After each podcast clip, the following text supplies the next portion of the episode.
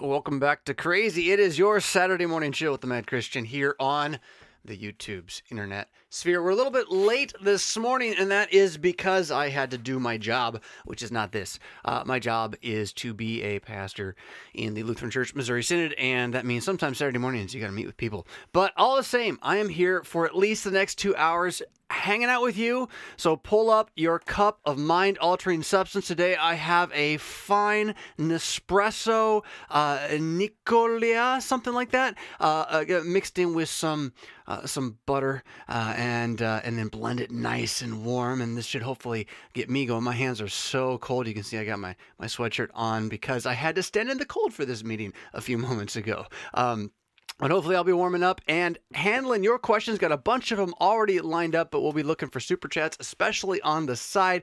But that doesn't mean I'm going to ignore you entirely. And all sorts of what do we call them, mad agents over there are going to be willing to help get your question to the fore if it really is something that is pressing and needs my attention. So, with, with all those things, um, I had to do a lot of thinking this week about what to cut.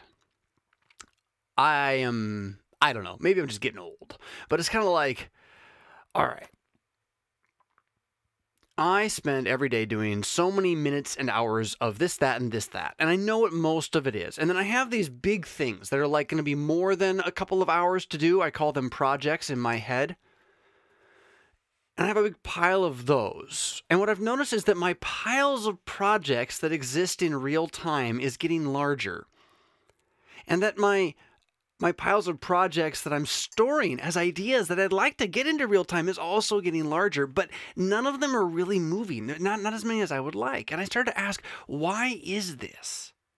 What is it that, that is truly impacting my productivity? If we're going to talk in those those terms, but it wasn't just my productivity because I've been asking this question about my own health as well, my my mobility, how often I'm taking exercise in the day or getting outside for a breath, how much of this warm brown morning potion I am drinking to live those kinds of things. It's all like, okay, so so well, part of that is being driven to try to get these projects done. Why do I drink the coffee? Because I feel like I got to do more work. Why do I do more work? Because I have these projects and they're things I love, and I want to see them become good gifts to the world that God created and has redeemed in His Son Jesus. So of course I'm gonna have another cup of Java. Thank you very much. But maybe if this was like freestyle poetry, like I, I would feel really cool. By the way, I was just thinking that like that could almost have been that was that was fun. I grew up in that environment. Snap, snap. Um, maybe I should stop asking what can I find and add to get better at what I'm doing. I still like that question. I'm not against that question, um, but I just I've, I've spent a good week and a half on. Maybe I should cut something. And the hardest things to cut, of course, are going to be the ones that you care about because they're your ideas and no one else's, but they're also the easiest things to cut. So that's where I started.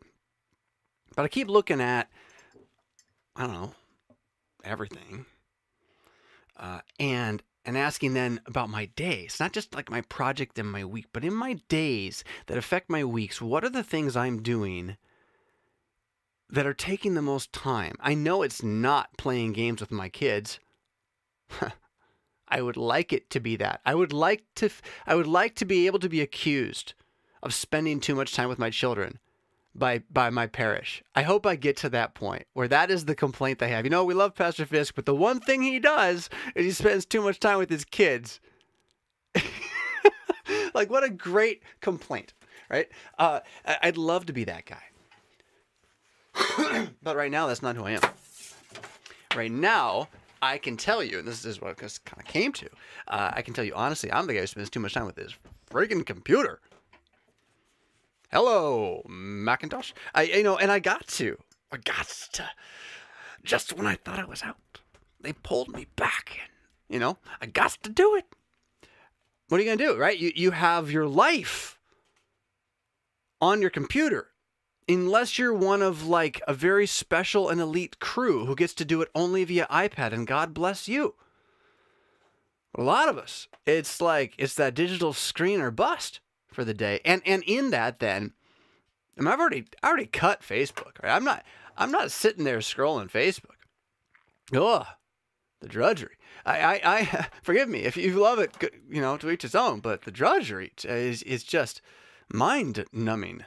Uh, and once I uh, disentangled myself from it, oof, far easier to still believe Twitter has a reason. Um, uh, you know, but but Facebook, I don't know. Any anyhow, that was a bit of a disconnect, disconnect, uh, tangent.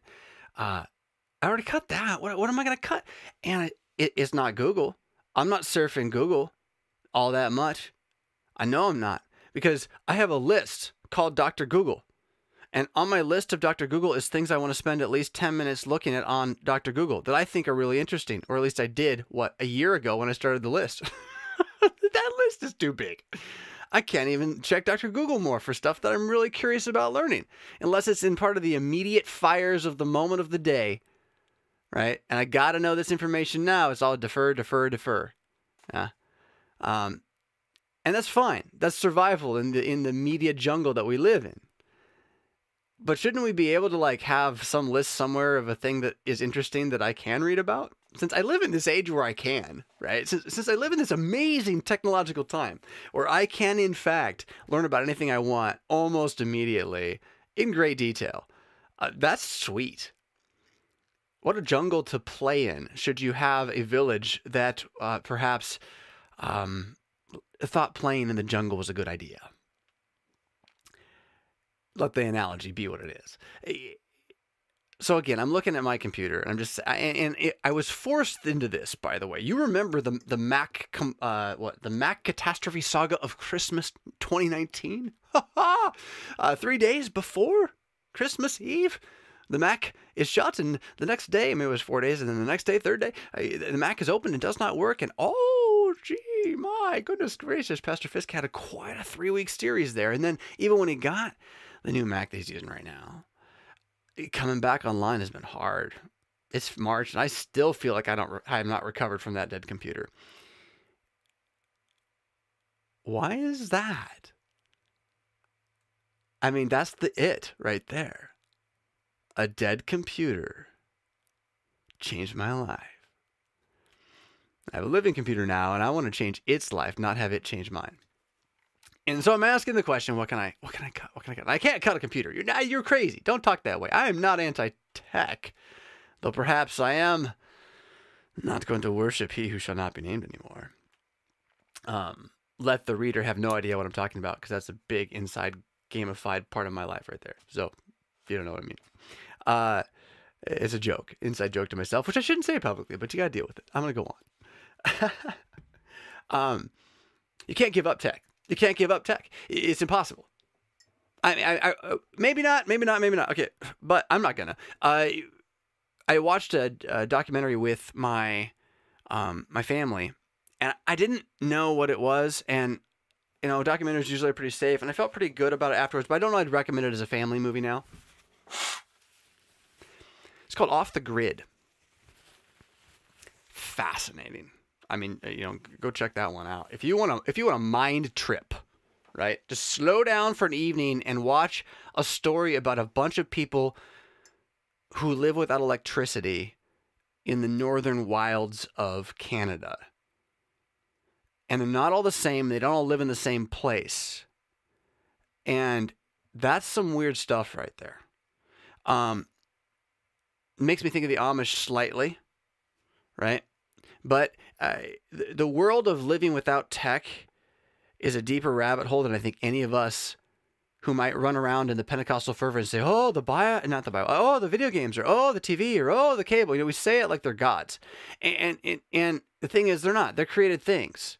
They're tools to be used for good. But when we turn them into gods, they destroy us, right?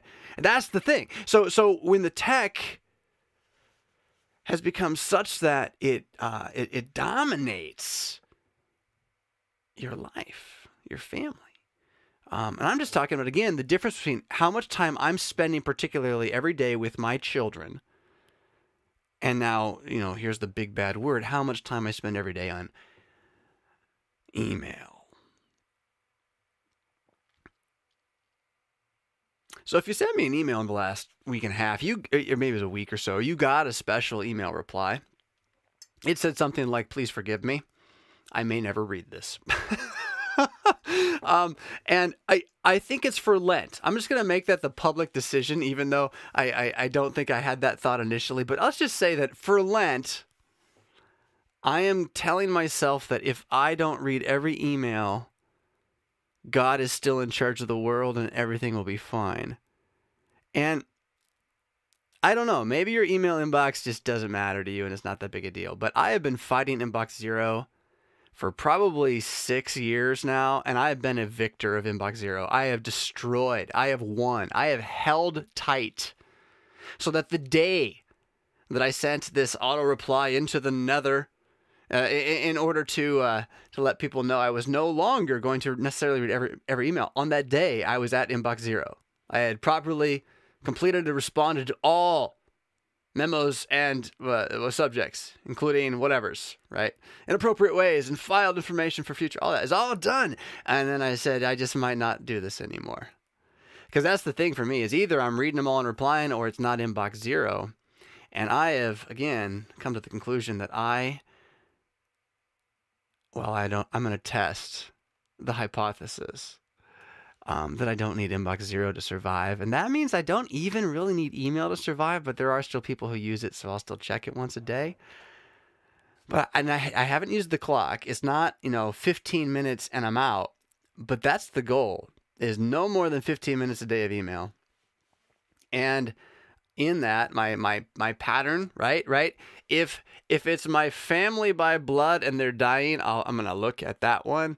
Uh, if it's my family i'm gonna look at it. If it's my my congregation you're gonna always hear from me. Uh, but if if it's anything other than those two things i can't promise you i even read it. And the reason is simply because there's only so many hours in the day. And i just don't think we realize how much of that the grid and life on the grid since we got on the grid a century ago plus. How, how much this has just impacted our subjugation to the clock. Not that I'm against clocks. I want to buy a lot more of them now. Um, but it, it is it is really dramatically impacted than our families. That's where it's at for me as a person. I'm not I'm not doing this as some rambling crazy, oh there's a demon named Tech out there, we got to fight him, fight him or something. I mean, maybe there is, I don't know. I'm doing this because as a Christian man, I have an 8-year-old son who I need to spend more time with. Straight up. And I don't care if I like him or not, he likes me or not, we like what we're doing or not. Like I just how did this world take us from each other? If if we were living right now if I'm some tribal, you know, guy, uh, wandering peoples, hunter, gatherer, whatever, and I got an eight year old son, he's becoming a man right now, and he's not with the women anymore, and he's with me in some way. Every day, all day. Now, I'm not going to claim some noble savage argument from a century ago about, you know, silly, uh, the, the philosophical arguments, they really did get angels on the head of a pin a little bit with this kind of stuff. But I'm not, in case you're worried, I'm not making a noble, a noble savage argument at all. uh, what I'm saying is that human civilization needs certain things and realizes wherever it is, as it's in sort of like a, a survival scenario of the decayed and sinful planet, uh, it, it, we are always striving to, to survive. And, and in that, we are finding what is good and trying to pass it on. And if we have more or if we have less, that's what civilization and culture is. And it is always believed that the father's role and impact on the son and, and his relationship with his son is everything to the next age. And so we find ourselves now in a, in a maybe several generations, but certainly in a generation in which the ability to impact your son is almost taken entirely from you. Almost if you're living the standard American life. Know, and and I am.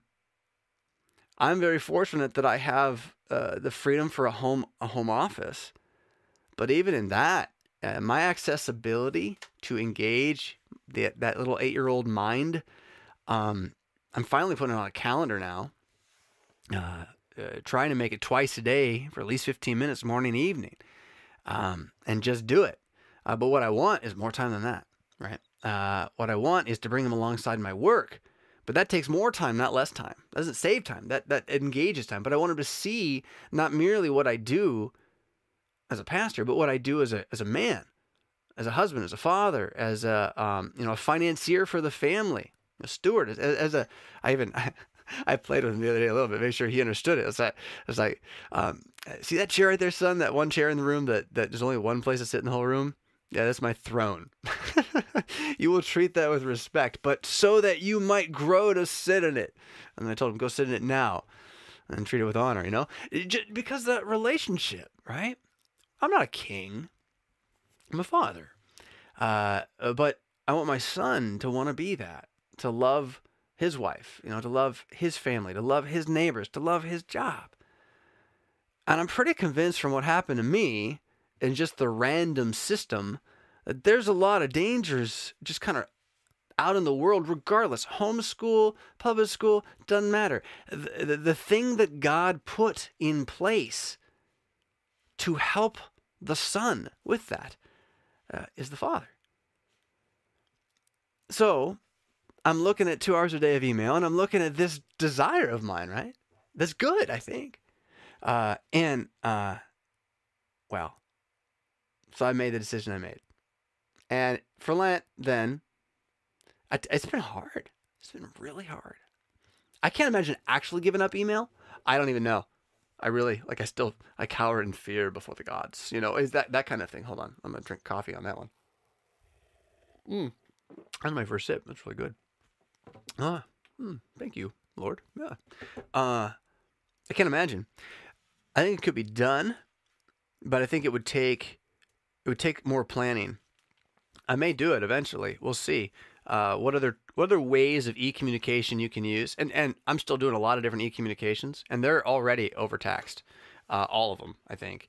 Um, and uh, with that said, though, I, I, think you could maybe get out of email in certain industries if you had to. It'd be very difficult because there's so much need for it. You almost need like like a bot uh, to to scan your email for for keywords that then got forwarded to some other system like Evernote, right? Um, which then would pull in emails from certain individuals. You probably could set that up, but then you still have to reply to those individuals somehow. Um, so uh, you know it could be done. That's not what I'm trying to do. Uh, I'm just trying to get down to 15 minutes a day of email, and and uh, well, we'll see how it goes. It's only been three or four days, and I, it's been nerve wracking. Um, for the most part, things have been pretty good, I think. But it's just it's weird. It's like a spiritual crisis almost. How much I believe you may not be with me on this. Maybe I'm alone in this, but I don't think I am. How much I believe, you know, each contact point and notification that comes into my sphere of uh, uh of uh, I don't know what I call it, the matrix hookups, um, uh, whatever comes into that the value I give it over what I've already decided, like say on paper, like my own words, right? Um, over that. So if I've decided for my day I'm going to do this, this, this, and this, and then in comes this email, how how often that takes priority then in time over these other things I think I want to do, and how that adds up. I haven't done all the things I said I want to do, and I only put five of them there right? And it's because of these, it's not always email, it's notifications, it's inputs, it's all the various pieces that come from the matrix, again, I almost to call it, um, you know, social everything, life, right? Which now includes the internet. Uh, they send you away from your previous plan. And it's not that you, I don't think it's that you don't ever want the inputs, but some point you got to start controlling the inputs. Your inbox should not be bigger uh, than your to do list, you know, in some ways uh, or should only be filled with all the stuff that you really do want to process and think about doing and not just be um, guilted into doing. I forget who said it. Uh, I think it was on Tim Ferriss show um, a while ago. Uh, that when somebody sends you an email or a text message or a phone call, whenever that comes at you, it is an implicit, unrequested demand of your time. You think about that. So the text message comes in. It might be your best friend. You're glad they text. They might be your worst enemy, and your your it ruins your day. But either way, they are they are demanding your attention, and it's not their fault. They're not trying to. There's no malice here. There's just the tech itself. And the tech itself prioritizes them in your attention from where they were before. It is not set up to only be there so that when you decide, I think I'll check my, my mail, I'll, I'll check my messages, that then you go and you have to find it somehow. That's not how it works, right? It presses itself into your mindset. And that alone takes away the pace, uh, the rhythm, and the time of the day. It takes away the focus and the, the sober mindfulness of every moment. And I'm again, I'm not, I'm not leaving this world. I think I live here. um, but I, I am asking, you know, do I have to let that tell me how to engage my son, right? Do I have to let that tell me how I engage my God? Isn't it funny that even when we talk about things like morning prayer, probably the biggest concern is always going to be how much time it takes, right? How much the clock tells us whether or not we've prayed to God enough. I mean, it's just so weird, isn't it? Um, and it was not always that, but certainly is on Sunday morning. Uh, it's a fascinating thing. I don't want to get into that one right now, but but it, it, it that to me is all part of this. It's, it's like we have to live in a world with time. How did God tell us to keep time? Did He tell us to keep time in hours and seconds and milliseconds and productivity, right? Or did he, did he tell us to take keep time in the lights of the sky yeah. Uh, and human family relationships bleeding out into culture and society around you. That's all I'm pondering here. And you got to have a clock. I need more clocks. But I, I want to start thinking about life more on the day night cycle and on the week cycle. And it's already there, right? It's all built into nature. It's already there, but I want to start planning like that. Thinking about a, a day as a, not as a time of like so many hours in the day, um, but as a time of so many actions that can reasonably achieve, be achieved under the sun. Um, and there's lots of good, like real productivity stuff going on about this. So that the the tact I'm taking is that you can do three major projects a day, and then you can include in that maybe a fourth if you count night with the family, right? Um, and so trying to like just approach my task list that way and um, by achieve major projects, it means like you got two, you have three two hour solid workloads available to you probably in a day as a human. Uh, it is unlikely you can really get more than that. Um, and it may not be healthy for you to try. And, uh, and so trying to plan in that way, and that doesn't mean you can't have smaller things, but email, if it's a two hour task, ouch, right? Think about that. So it's, it's family, if you're lucky, right? It's email, ouch, uh, and then you can do two major kind of things a day, hopefully, right? Um, that's that's tough. That's tough. Anyhow, not trying to whine. Uh, I'm kind of excited about it. I think it's been good for me so far uh, as an experiment, and I've enjoyed, enjoyed, enjoyed it. Uh, so okay, since since I don't see any super chat questions coming to the fore right immediately right now, I'm going to go ahead and shift gears over to your questions and answers. Of course, without flesh. Don't forget about my new book if you haven't picked it up yet. Lots of good responses I'm hearing from this thing. So I, that, that's fantastic. My other books, Echo and Broken, are out there as well. Uh, the newsletter, we're shifting the gears on the newsletter just a touch this week, and it has it, it just I don't know. Consider it Lenten ponderings, a little less random catastrophe from the present digital age, and, and a little more, um, oh, just thinking through the joy of of pain, um, uh, the comfort of knowing your God uh, has already walked this path for you in, in, Christ. So a little more of that in the newsletter this week. Got to sign up to get it, and of course, everything that you desire. Uh, otherwise, is probably findable at the dot com if you get yourself there. So.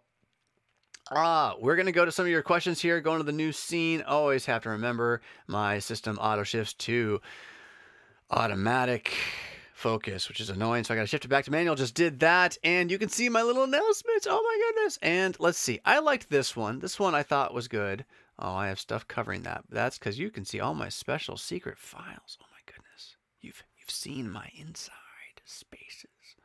Let's see. Uh I still thank you, Evernote, but you are not helping me. Let's do it this way. That's probably a little more helpful.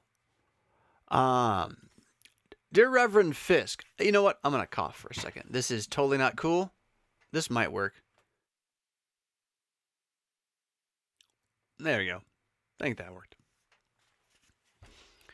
Dear Reverend Fisk, I divorce myself as I divorce myself more and more from the evangelical church. I am finding that their some of their axioms, it's a great word, axiom. Some of their axioms are beginning to bother me.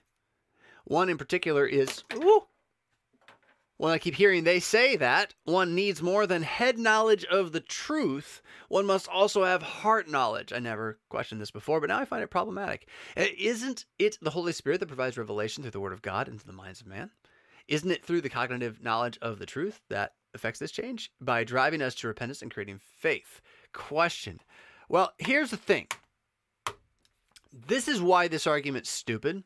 It's not stupid, and it is a stupid argument. I mean, I, I'm just going to say that right up. If you buy this thing, you're not, um, well, you're thinking only with your heart. So you like what it says. And that's actually the definition of foolishness, biblically speaking. So, I, I, how do I say that? I mean, that, that's kind of dumb. And that's what they're going to advocate with this effectively is, oh, well, you should think with your heart more. Kind of, but, but not quite. But this is why this is stupid. Okay. So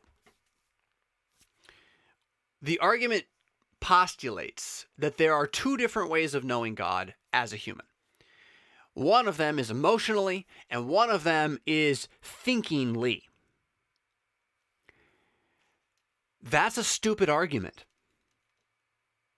There is nothing in the Bible that would lead anybody to believe that your brain and your heart are two different persons. You with me? They're not even two different natures. They're two different members of your nature. And so that to think you need, in either case, more of you is stupid. And then, in the best case scenario, to think that you need more of the Word of God in your heart, that's not bad. To need more of the Word of God in your heart and therefore less in your mind, that's also stupid. I don't know how else to say it, right? I'm not trying to be mean. I'm trying to be really clear about the, the, the utter folly that happens before you get to this kind of argument. You're already so far out there in nonsense land. I believe people are still saved, but they're in nonsense la la land Christianity. And they're so far out there, they don't even know the difference. That someone comes along and says there's a difference between knowing God with your mind and knowing God with your heart, and they go, "Well, that sounds like the salvation of the church and me. I'll follow that." Like, what? Look, look. Each single one of us is a human creature. This is so awesome. This is so utterly and completely awesome. We are not just animals, we are not just spirits. We're humans. And all sorts of people, scientists, religions, or how do we distinguish between the animals and the humans? Yeah, they don't ask how do we distinguish between the angels and the humans, but they say when we die we all become angels, so that's what the pagans say there too. And and none of them really can just relish that the answer is that we're you know, how are we different than than the animals? Well, we're like the angels. How are we different than the angels? Well, we're like the animals. It is so awesome to be a human. We're a completely different thing image of God, headship of creation. It's just, it's just, we have not pondered this nearly enough. We're too busy looking at our iPhones, right? So you got that to begin with. And, and then in that, the being of a human, there's a number of different things we could call members, parts, uh, expressions, part of parts of the nature, right? The nature is human. But then within the nature there are there are divisions, and, and how I don't know. I've not made a you know a, a an Eastern study of the science of the divisions of the body's spiritual whatever's. I I don't know. I know what the Bible talks about. I know the Bible uses the heart and the head both positively to describe being human. And that both of these things, heart and head, are redeemed in Jesus, who fully human had both a heart and a head, both physically and you know whatever we're talking about here with these ideological understandings of heart and head. He had all that, he redeemed all that simply by being it, and then he paid for yours and the whole world's with its too by letting his heart get pierced by a spear. And you think it wasn't pierced when he had to watch Peter flee? Watch Judas die. So, the heart and head of man are good and bought with a price. More on that in the podcast. Bought with a price. Whew. So it's stupid to set them against each other. Why would you set two things that are you against each other? A house divided cannot stand, right? I mean, that's what Jesus said and stuff. Like, why would you do that? It's a stupid argument. Now, stupid as the argument is, it is a absolutely precise diagnostic description of the problem in most Lutheran churches today. Now, what do I mean by that? Diagnostic. The evangelical world, the, the, the radicals, I would just want to start calling, I don't even want to do sacramentarian anymore. Like I had, we had John, John the sacramentarian, my friend.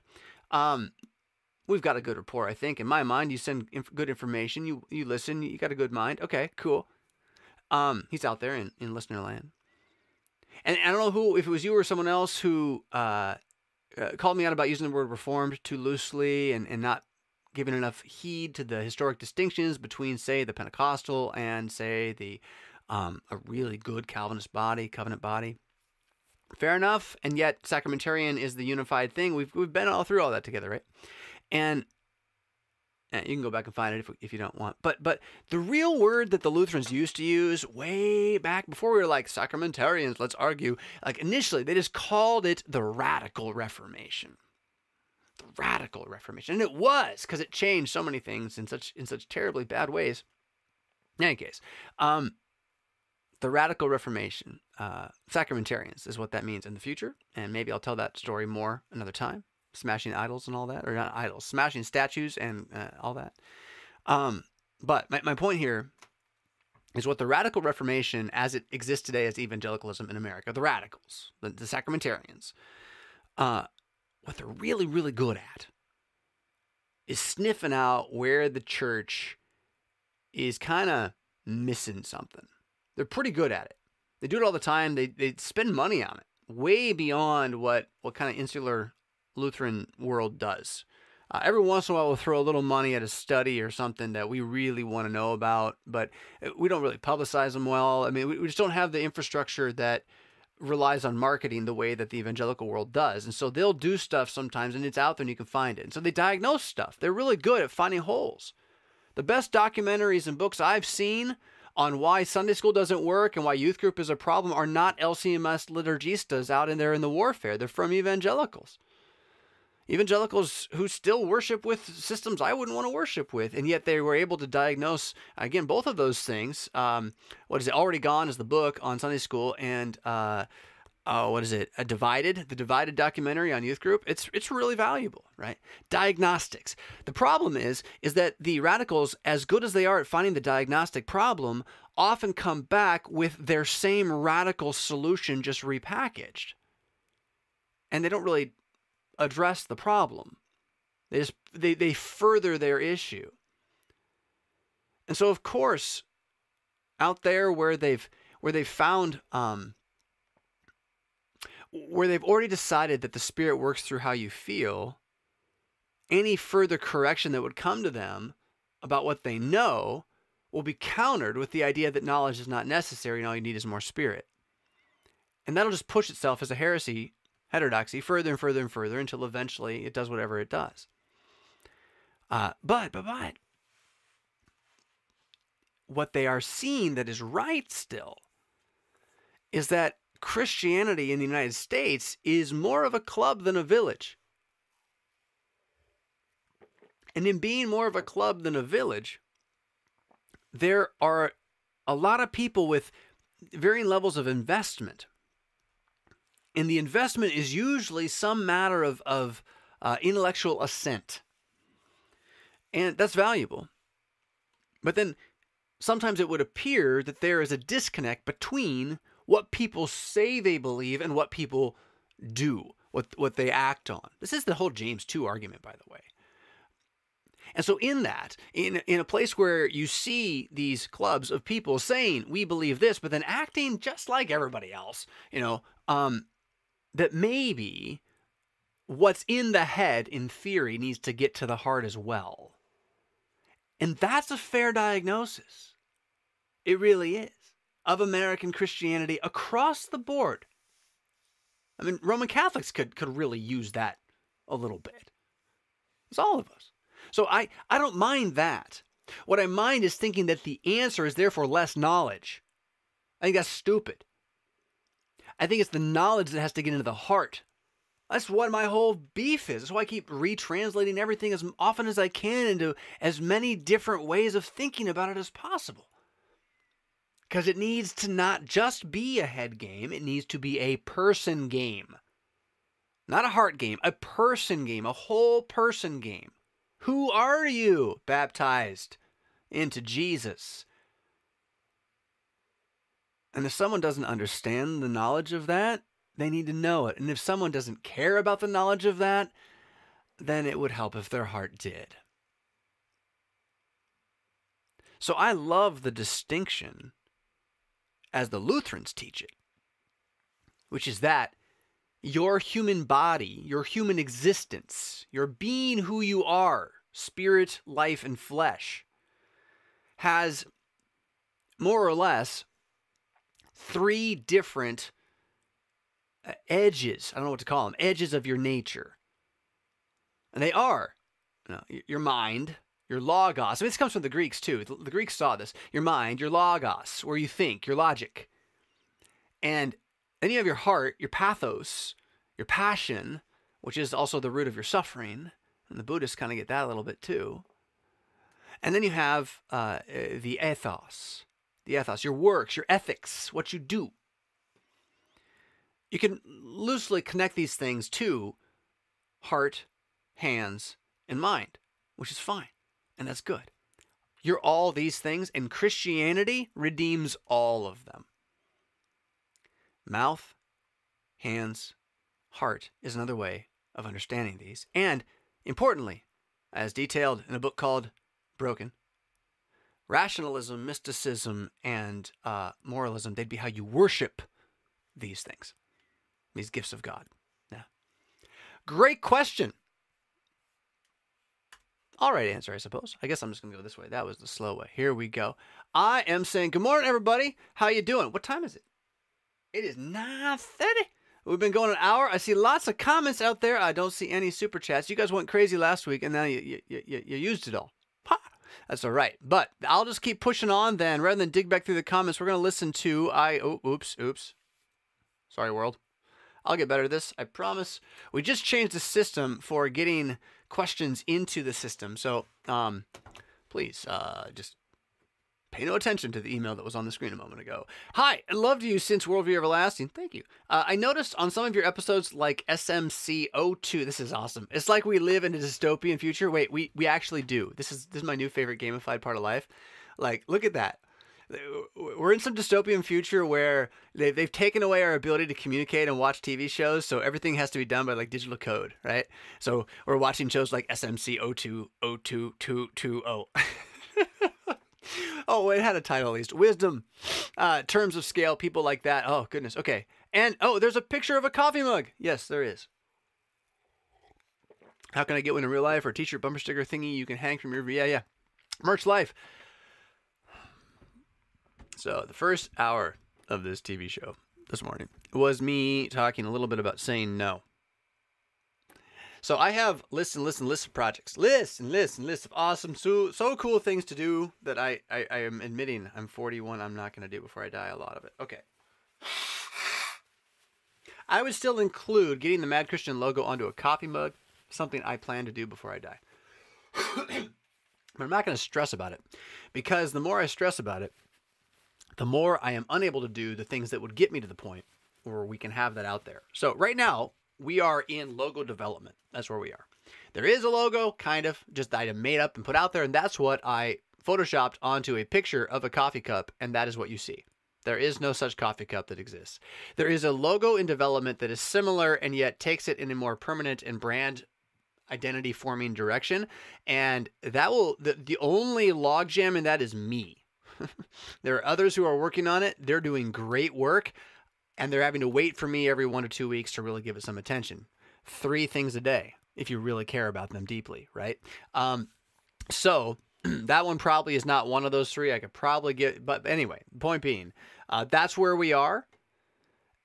And then the hope is that eventually that thing will be on everything you could possibly want it on. I'd like to do more. I got all sorts of dreams about this kind of stuff. It's just the in terms of scale, as the episode says, um, how do we scale it so that my time doesn't get worse than it is? Because it's already so bad. I'm gonna make a change. Yeah.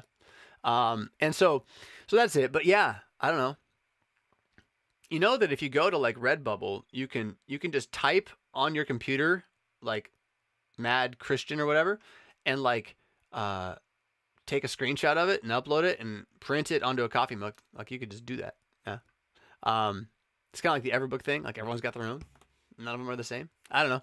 So I'm gonna go ahead and do something really fast here, and we're gonna get rid of that. But I'm make sure I don't have any more emails showing. In oh goodness, I sure as heck do. Uh, hold on a second. Let's get rid of these. Oh, we got to find a way to fix that. Again, we new system for getting the emails to us and me.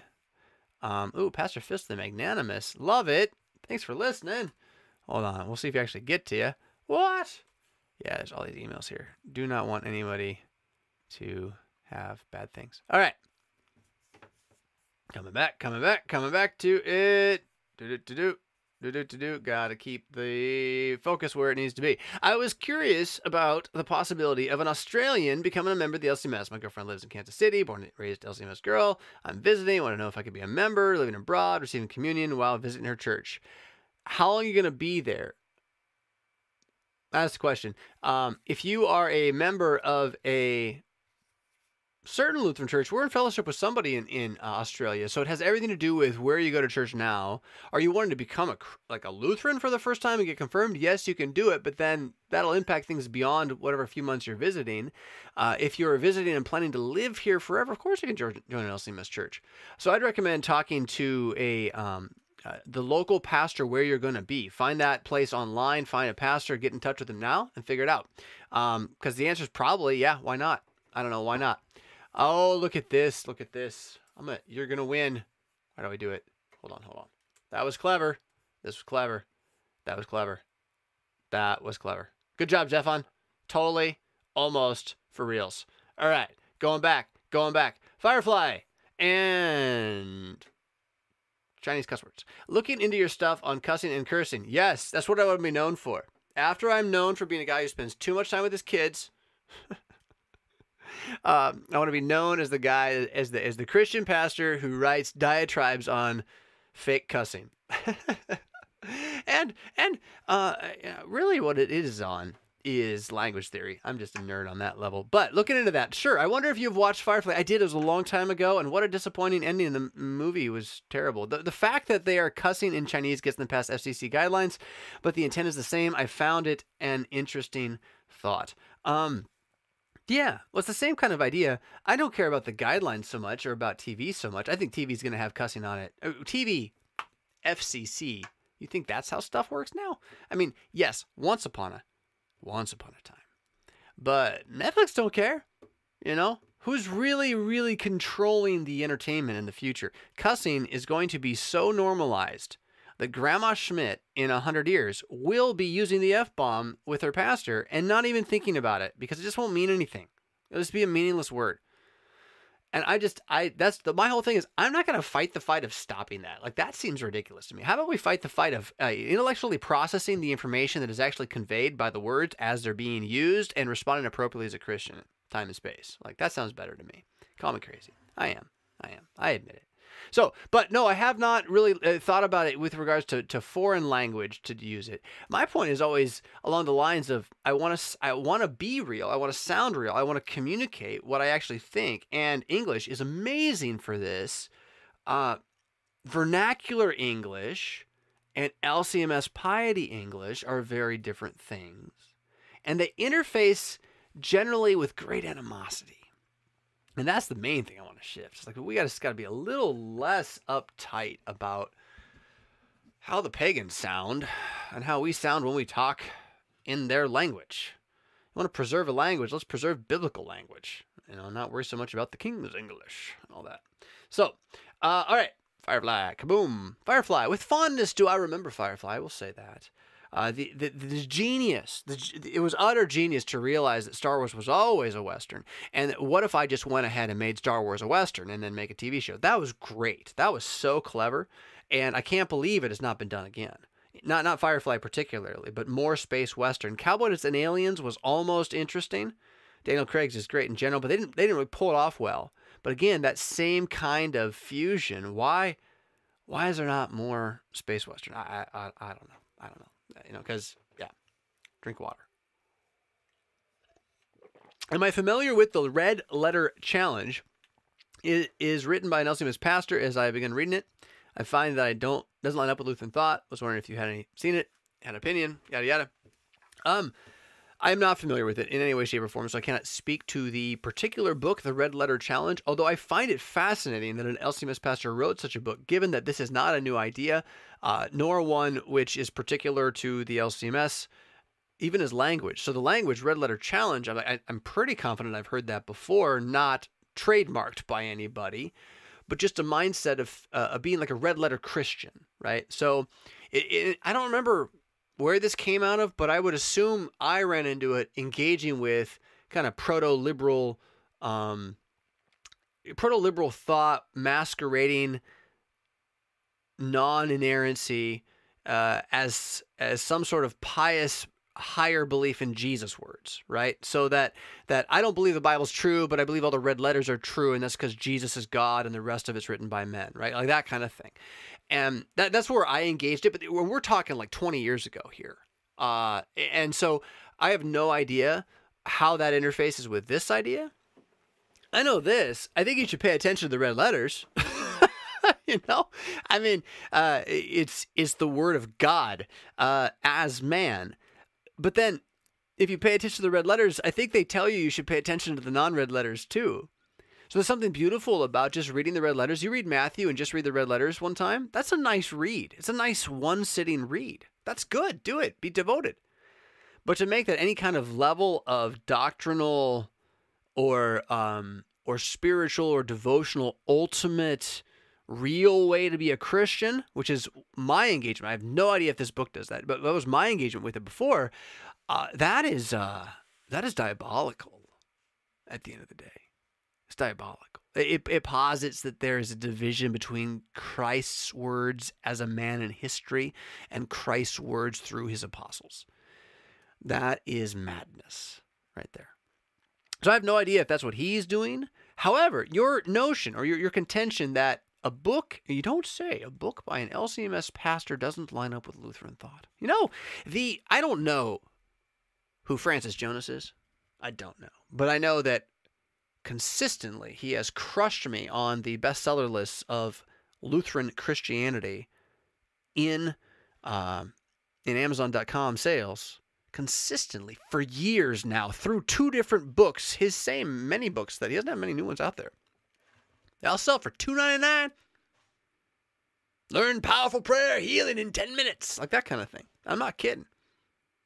He's got like five of them up there. The guy's got to be rolling in it, honestly. Two ninety nine. He's probably getting a buck a book on the top of the bestsellers every month. He's making thousand dollars a month on that. I bet you, maybe more, on that nonsense. Anyhow, Is he is he a Lutheran pastor? I don't know. His books are in Lutheran Christianity.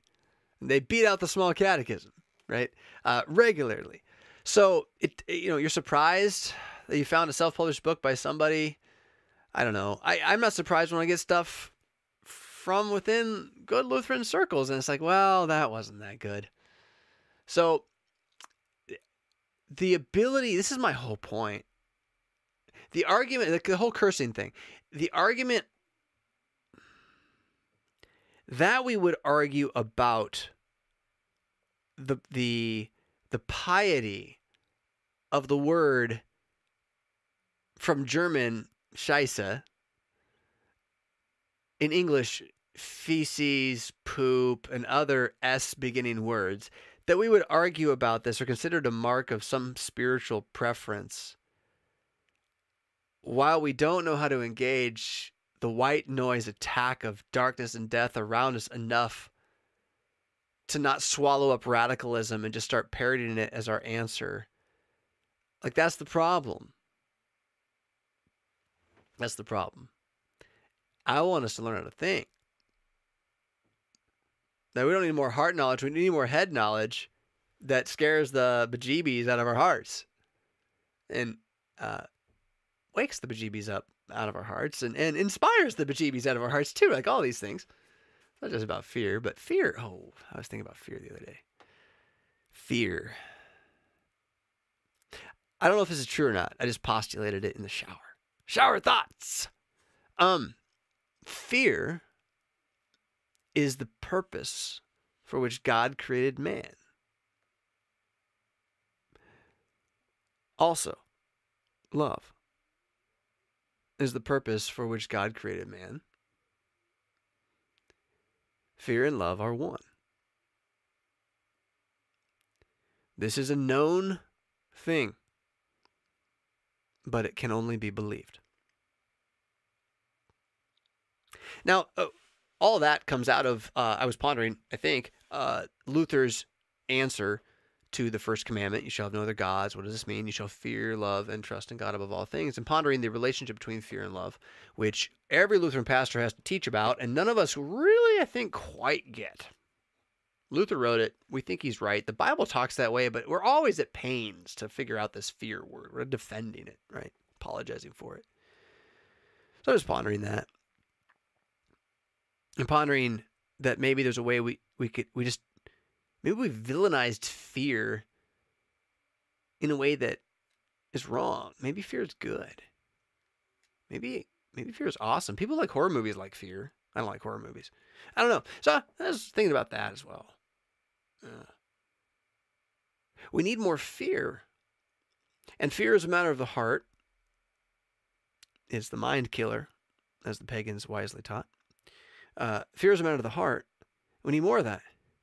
But we need also the the mind to not be overrun by the fear, but instead from the fear to relish the word of God all the more. So that we don't fear teaching new doctrines in Lutheran circles. And we don't fear, you know, the, the loss of the church on Western shores in 25 years or less. Hello, yes, I'm what's her name? I, I'm I'm the radical screaming senator. Speaking doom for the world only it's not uh, it's not about green it's about you know churches. Well I, I don't know 25 years? I don't know. I don't know. I just think it's changing right? And we are we are we're unprepared. There's a marvelous moment in a a cartoon um, uh, trailer for World of Warcraft um, now I'm not even going to remember what the name of the expansion was for Pete's sake, where the elves are. Um, they're so good. And they, and they end up going to fight this elf turned half demon. He's blinded, but he can still see, and he's really cool. And you're getting ready to go fight him, and he's yelling, You are not prepared. And uh, it's, it's you want to do it, right? You want to, you want to be part of that. And that's the fear in a good way that you, ah, let's fight, right? Um, that I think we need a little more of with regard to what it's going to be like to be Christians and Lutherans in America. I don't think they're going to kill us. I don't think they're going to round us up and put us in camps. I think we're going to get more and more obscure. And That's okay. It's fine. We should embrace it and use it for our advantage, right? Um, but that takes thinking. Why am I talking about this? That takes thinking that is not about borrowing ideas from from other. Point right here? Uh, borrowing ideas from where is it? Where we're gonna go right here. Borrow right here. Ah ah like this. It's not about borrowing ideas from other radical, weirdo, failed attempts to review and renew everything. It's about taking what you already know to be true forever and putting that as the groundwork and bedrock of what you build new because you have to build new because all the old's fallen down. And every congregation in America, I think, unless they're a megachurch, is facing this challenge right now.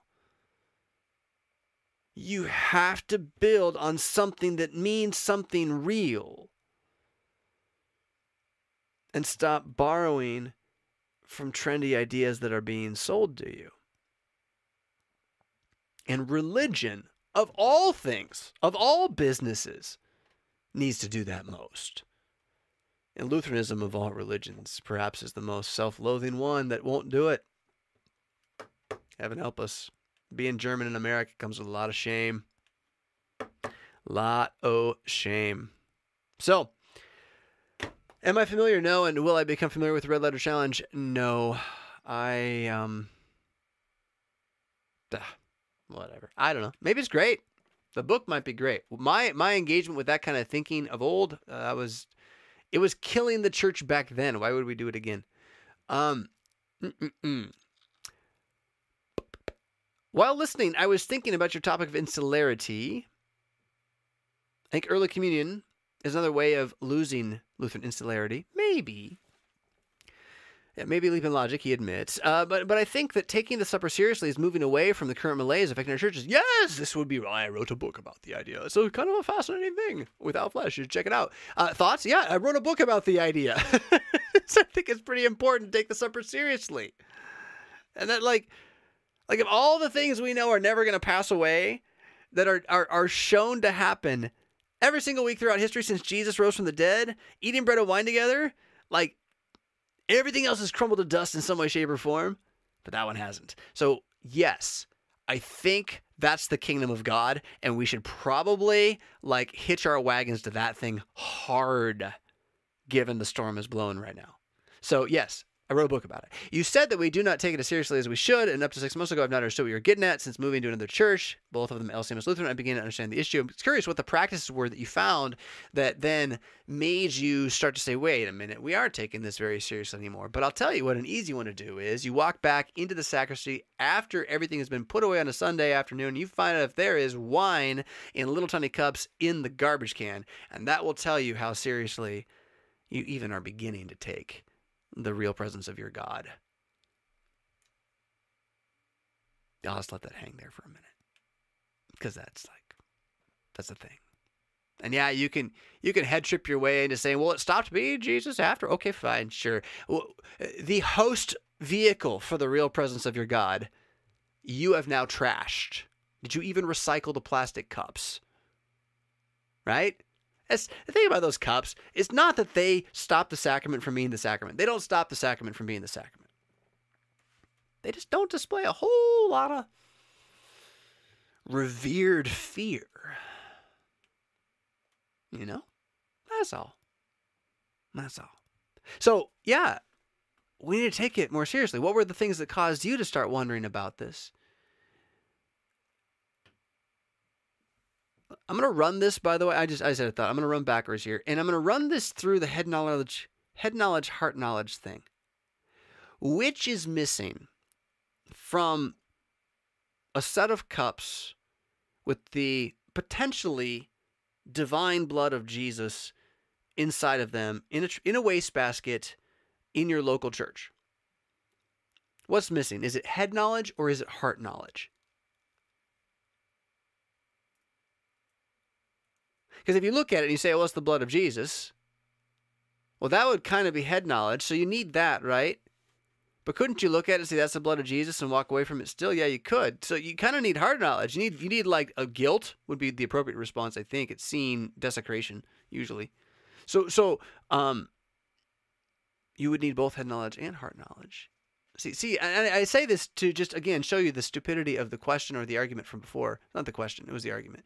Um, like you just can't divide these things. There's no difference. But certainly, um, thanks for the pitch for without flesh. we do need the supper to be the heartbeat of the church. Uh, with the LCMS, not only am I sure. Next question: uh, If I believe like a Lutheran, but the LCMS churches in a the area build themselves away from people who use public transporta- transportation? This is a really important question. Um, and, and, they don't offer rides. Trust me, I checked. Hmm. Yeah. Because many places that offer full time employment don't accommodate people who need to go to specialists for health issues. I'm forced to work part time. And the LCMS has decided to build itself where an apartment can easily go for over $1,000 a month. Well, and again, your income and your and your rent that can change based on where you live. So that, that's all a thing. But I will completely admit that the LCMS as a mo- as a unit has absolutely zero planning whatsoever with the locations of its churches outside of district guidance through multiple committees largely run by random opinions of those with emotional status in local congregations to be the loudest ones right? That that's ultimately the decision making process. And of old, the theory that guided it most was that because it was not the village, the uh, the church was sort of a club in the heart of the village, and so that should be somewhere near the houses. So that that led to a very middle class suburban, uh, but buried off Main Street placement of almost every single LCMS church that exists.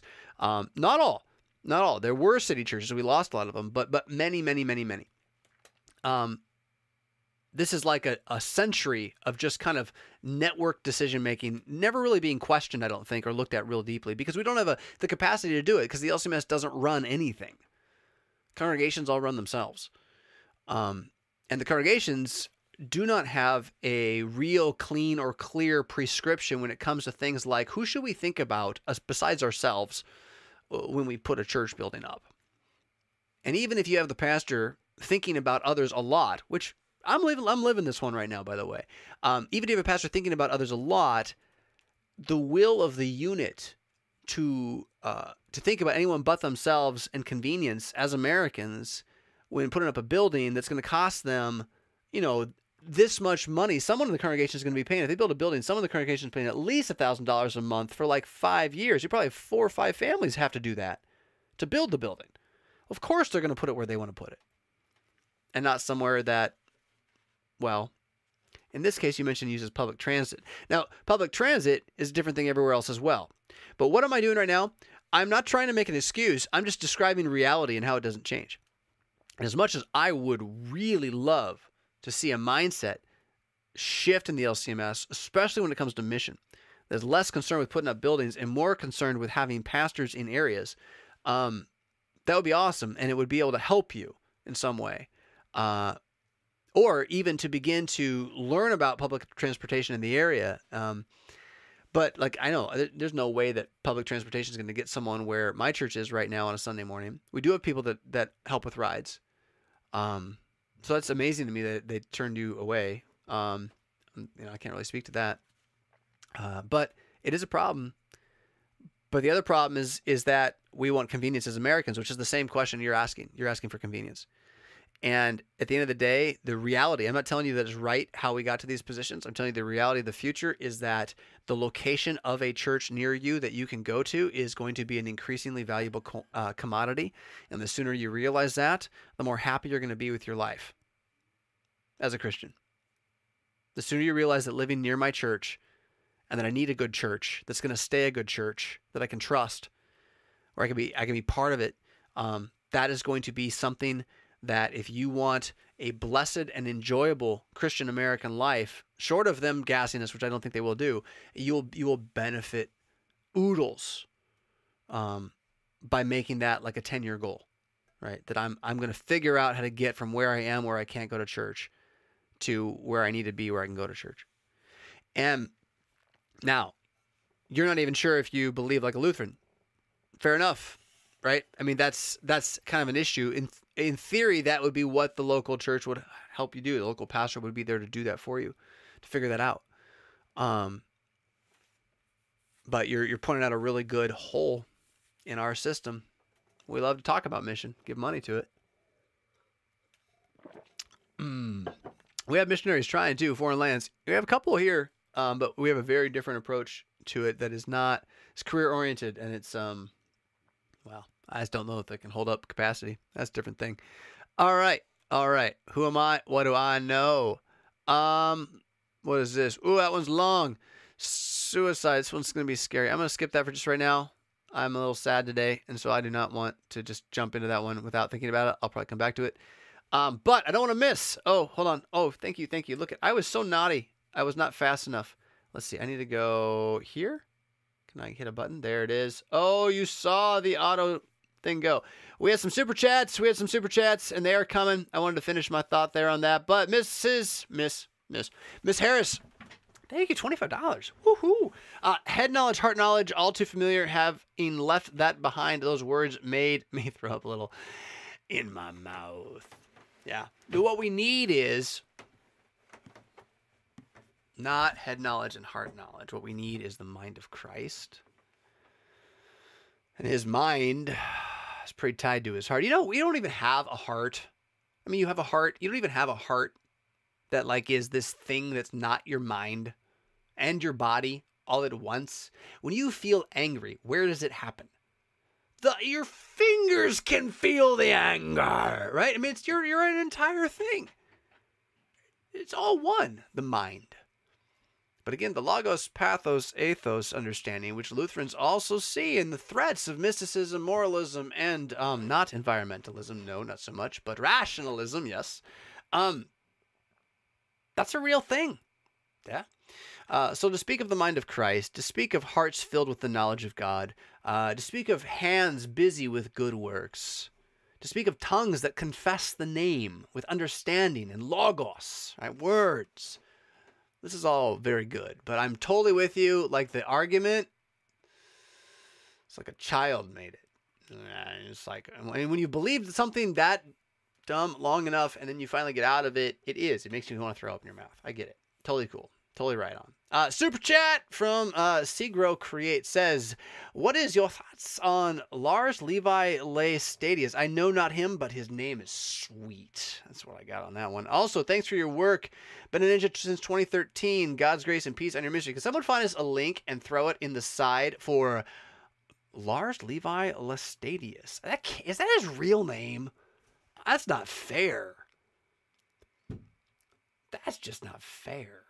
My name ain't bad. I mean, it's kind of boring, but that, what a name. I'm jealous. If someone could find that, uh, Lars Levi Laestadius, and, and throw up a link or a small description on the side, I might be able to speak to it quickly, but I, I don't know him, so I cannot at all. And I apologize because Super Chat is the kind of thing that um, I want to give heed to. Um, but I I will not be able to go do deep research on Mr. Lavius for you. Lavius? Lavivius. Lavius. I could change my last name to Fiscius. Doesn't quite work as well. I, I, I you're you're making me tangent. Uh, you did it.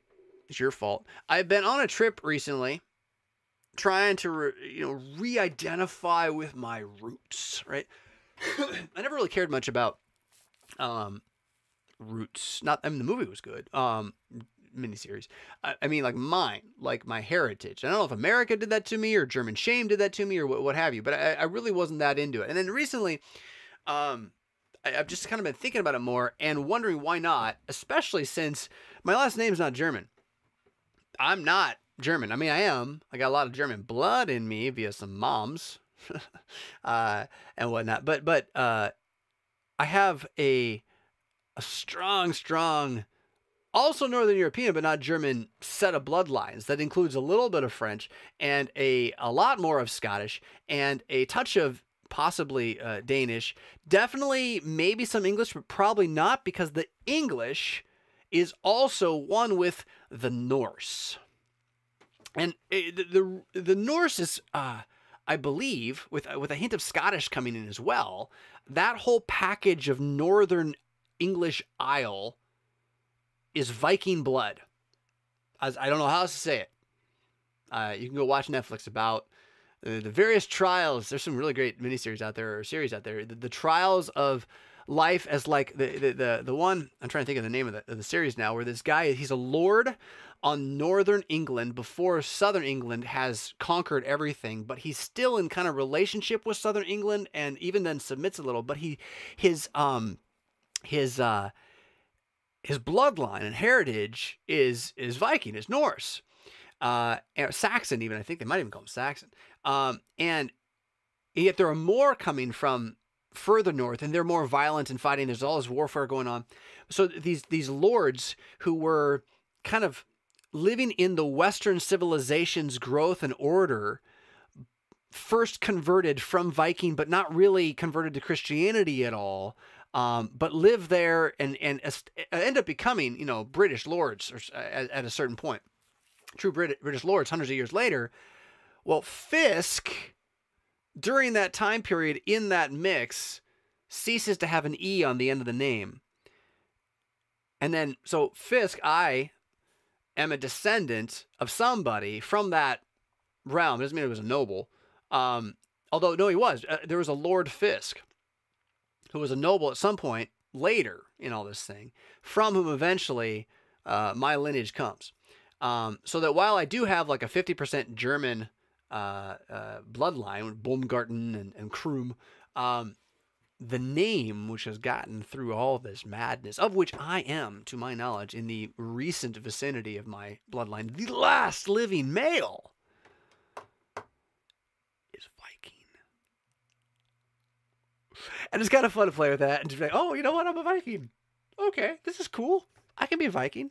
I can embrace this. Do I have Viking stuff? Not enough. I'm, I'm contemplating a meerschaum pipe with a Viking head on it. It's too deep and it's, it's, too big, but it's really cool looking. Uh, and, I, and it, it, gives me a little bit more heart for. He was a Swede, not a Norseman like myself, but a Swede. You know, Gustavus Adolphus, Lion of the North. That whole story I've told that before other places. It's so cool, right? So really loving that, and uh, I got onto that because of your super chat. I don't even know what it was. Uh, did oh the great name Lars Levi Laestadius. Uh, because yeah, Jonathan Fisk. Fisk. Fisk with an E. There's a river in Norway from which you can get salmon. So apparently there was a lot of salmon eating going on. So one of those guys catching salmon one day decided he was going to be a lord in Britain, or his great great great grandson would be and he probably did some really evil things, I imagine. Um, but yeah, Fisk, meh, you know.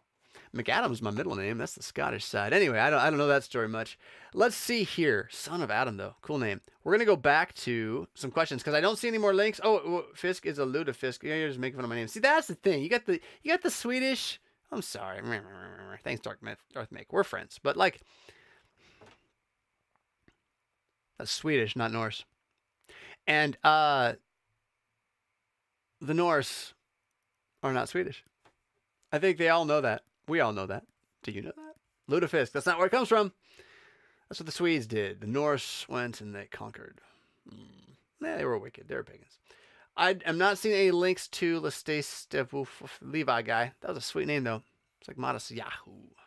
Um, so I'm gonna go back to your questions. Here we go. What time is it? Ah, a bump 10 o'clock. 10 o'clock, 10 o'clock. I want to make sure we get to manual focus. Rafisk, I've come to Lutheranism from an evangelical free church. My question is regarding how I should approach Holy Communion. I have not yet been confirmed at an LCMS Church. I'm attending. I am under instruction with the pastor. Should ask him. Uh, in the meantime, I still attend the E Free Church. It's my wife's church from childhood. I should I still take communion at the E Free Church? No. Ask your pastor. No! uh, where they hold a representational view of communion. It's not communion. It's not communion. It is bread and wine. And they're they're they're playing house. They're playing church together. It is not communion. You should refrain. If you're going to join an LCMS church and a true communion, a non-radical trust in the sacrament, then you, why would you ever want to take a false sacrament? even though it's not false as in a cup of demons, probably. Uh, there are places that are, uh, but but it's it's probably not that, but it's not the cup of salvation. It is a is a shadow and a mimic and a fraud. So yeah, I would say no, you shouldn't. You know, you should be friendly about it. Be like, no, I'm going to the real thing now. Welcome home, right? If if Rome can do it, why can't we? Welcome home. Yeah. Um, so I hope that helps. I don't know if that does because that's a really hard answer, but I'm sure your pastor will agree with me. Um, he, sh- he should. Our LCMS church is currently in the process of calling a new pastor. I'm serving on the call committee. As a new Lutheran who fled the evangelical church years ago, I have been alarmed at the amount of revivalist, seeker sensitive, radical language I have seen in the profiles of potential candidates. Yeah. It may be that I'm easily triggered. Nope. Nope. I'm going to call your spidey senses good ones. Trust them. Uh, triggered by certain buzzwords of my background, I am nervous. You should be. What suggestions do you have for making sure the man we call is a solid confessional pastor who hasn't bought into revivalism? Ask him to his face. Directly. How do you feel about revivalism? And if he goes, I don't, I don't really know what that is. You don't want him. And if he says, um, you know, I know what that is. What do you mean? I love the liturgy. You go, oh, well, there you go. No. Um, ask him to his face. Ask him what he plans to do. I would, I would, depending on how big your, your church is. I mean, the churches ask all the wrong questions. I'm sorry. We ask all the wrong questions when we interview a pastor. I would ask two things, like, uh, and, and, and not everyone has to agree with me on this one, but like, I would be like, right, tell me your favorite 10 hymns and how many of them can you quote from memory? That'll tell me whether or not you love singing about Jesus or not, for reals. Um, and then I would ask you, look, here's five bullet point issues we face as a congregation right now our location, uh, attendance, um, blah, blah, blah, blah. You give us your five year plan for what that looks like in semi detail, including what you're going to do the worship service. You give us a 10 year plan of what you're going to do the worship service. I want to know what it is. I want all of us to know what it is in as much detail as possible. And then when you call him, you tell him he can do it and you're behind it, you know what it is, right? Um, but if I caught a guy dropping seeker sensitive language in his in his question thing, his his sheet, whatever that thing's called, the oh, I can't remember the set. Ugh. It's a it's an acronym you don't want to know. Um, yeah, if, if he's dropping seeker sensitive stuff in there, it means he probably isn't even paying attention to the arguments. He's just reading that stuff, and it's going to influence him because he's not learned to tell the difference between a good diagnosis and a good prescription. Watch out. Oh, sorry about the burp. Uh, how can you know? Ask him. Have better questions. Get good consultation. Find a local pastor in your area who you trust at another church that you know is good and come with your responses and thoughts from what you see to him and ask him for advice. In theory, that should be your circuit counselor. In theory. May not be. Sometimes it, even some of the trees are on her side, as it was once said. All right. Uh, I think that's good for this one. Suicide. I said I'd come back to it. A friend of mine lost her son to suicide. He was 19. The anniversary was the other day. I'm not sure how to sure to answer this question to someone who is relatively unchurched. Below is her post. Here's a dangerous question for Facebook land. If our children are actually gods and he just gave them to us as a gift. He needs them for whatever reason. Why the hell did he give us to him at all? Okay, I'm following this here. I'm just gonna break this up to see a little bit, little more here. Do, do, do, do. Just to take away. Is that what it is? Is that what you know? I don't know what to hear. There is no God. I don't want to hear God as a plan. We just don't understand. We just have faith, blah blah blah. And I agree. Like that's really those are terrible things. Um, it's a cruel ass joke. Hey, puppet master, I hope you're having fun. So this is me embracing the question. Hmm. Well, that is a whole lot of ignorance and folly and sadness, and it's sad because everyone has spoken to her previous to this to lead her to despair in this moment. She has nothing to come to because all it's it's all been made platitudes before this or or nonsense, and so the most she's got of God is a puppet master. Like that's really sad to me. Um, I would not respond to this on Facebook. Just just straight up, I would never respond to this on Facebook. Um, there's no way. I, I might send a private message saying, "Hey, you want a cup of coffee if you can," something like that, because this is you're never going to get through this in text.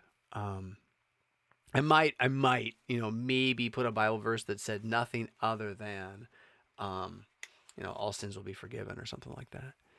Um, it's pretty rough. So here's the thing. This is why it's so important for you to think about the things of God before your problems start. Because thinking in the midst of your problems doesn't work out real well. Like, oh, I'll do that later. I'll figure that out later. And then and then life really can't you say the word? Really messes with you. And you are unprepared for the fight. And so the best you got is that God's a cruel ass joke. That's the best you got. Because you were unprepared for the fight. Now here's the thing. I mean, it sounds to me like this person had some Christian faith, right? Maybe, maybe not. But what this person just doesn't know is that the children are actually God's and so is she. Which is why this life is not only death now. Like her son was going to die anyway. Like that's that's the problem. That's the problem. God has slowed the death down so that he can save us from the death. We don't die immediately. We're not all burned in fire in Adam and Eve right away. But the death was given a time limit, a frame in which God, as the man Jesus Christ, entered to defeat it. So that this life is not the hope, and that is where she is lied to. She has hope for this life. She had hope for this life, and she worshiped her family in that regard. And we all do a little bit. But she had no counter worship. She had no belief her children were going to die. I believe my children are going to die someday. I'm already prepared for that. I'm aware of it. it. It could happen any day, really. I hope it won't.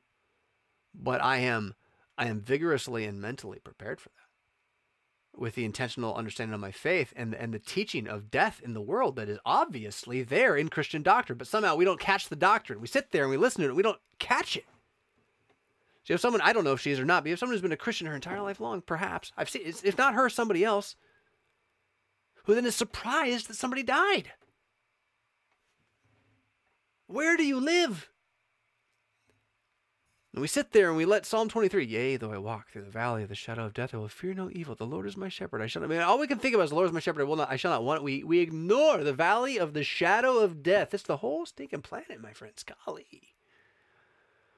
And we don't prepare. We don't pick up our sword. We don't train. We have no discipline. We lounge around like the pagans thinking it's all just going to work itself out somehow. We wonder at the sky, why is the weather changing on us? We don't understand the storms of our times. The zeitgeist, what zeitgeist? Oh, I don't know. I'll read a book and use some revivalism. That might help. And then something real happens like this. A real fight. You go to a real mat with a real demon.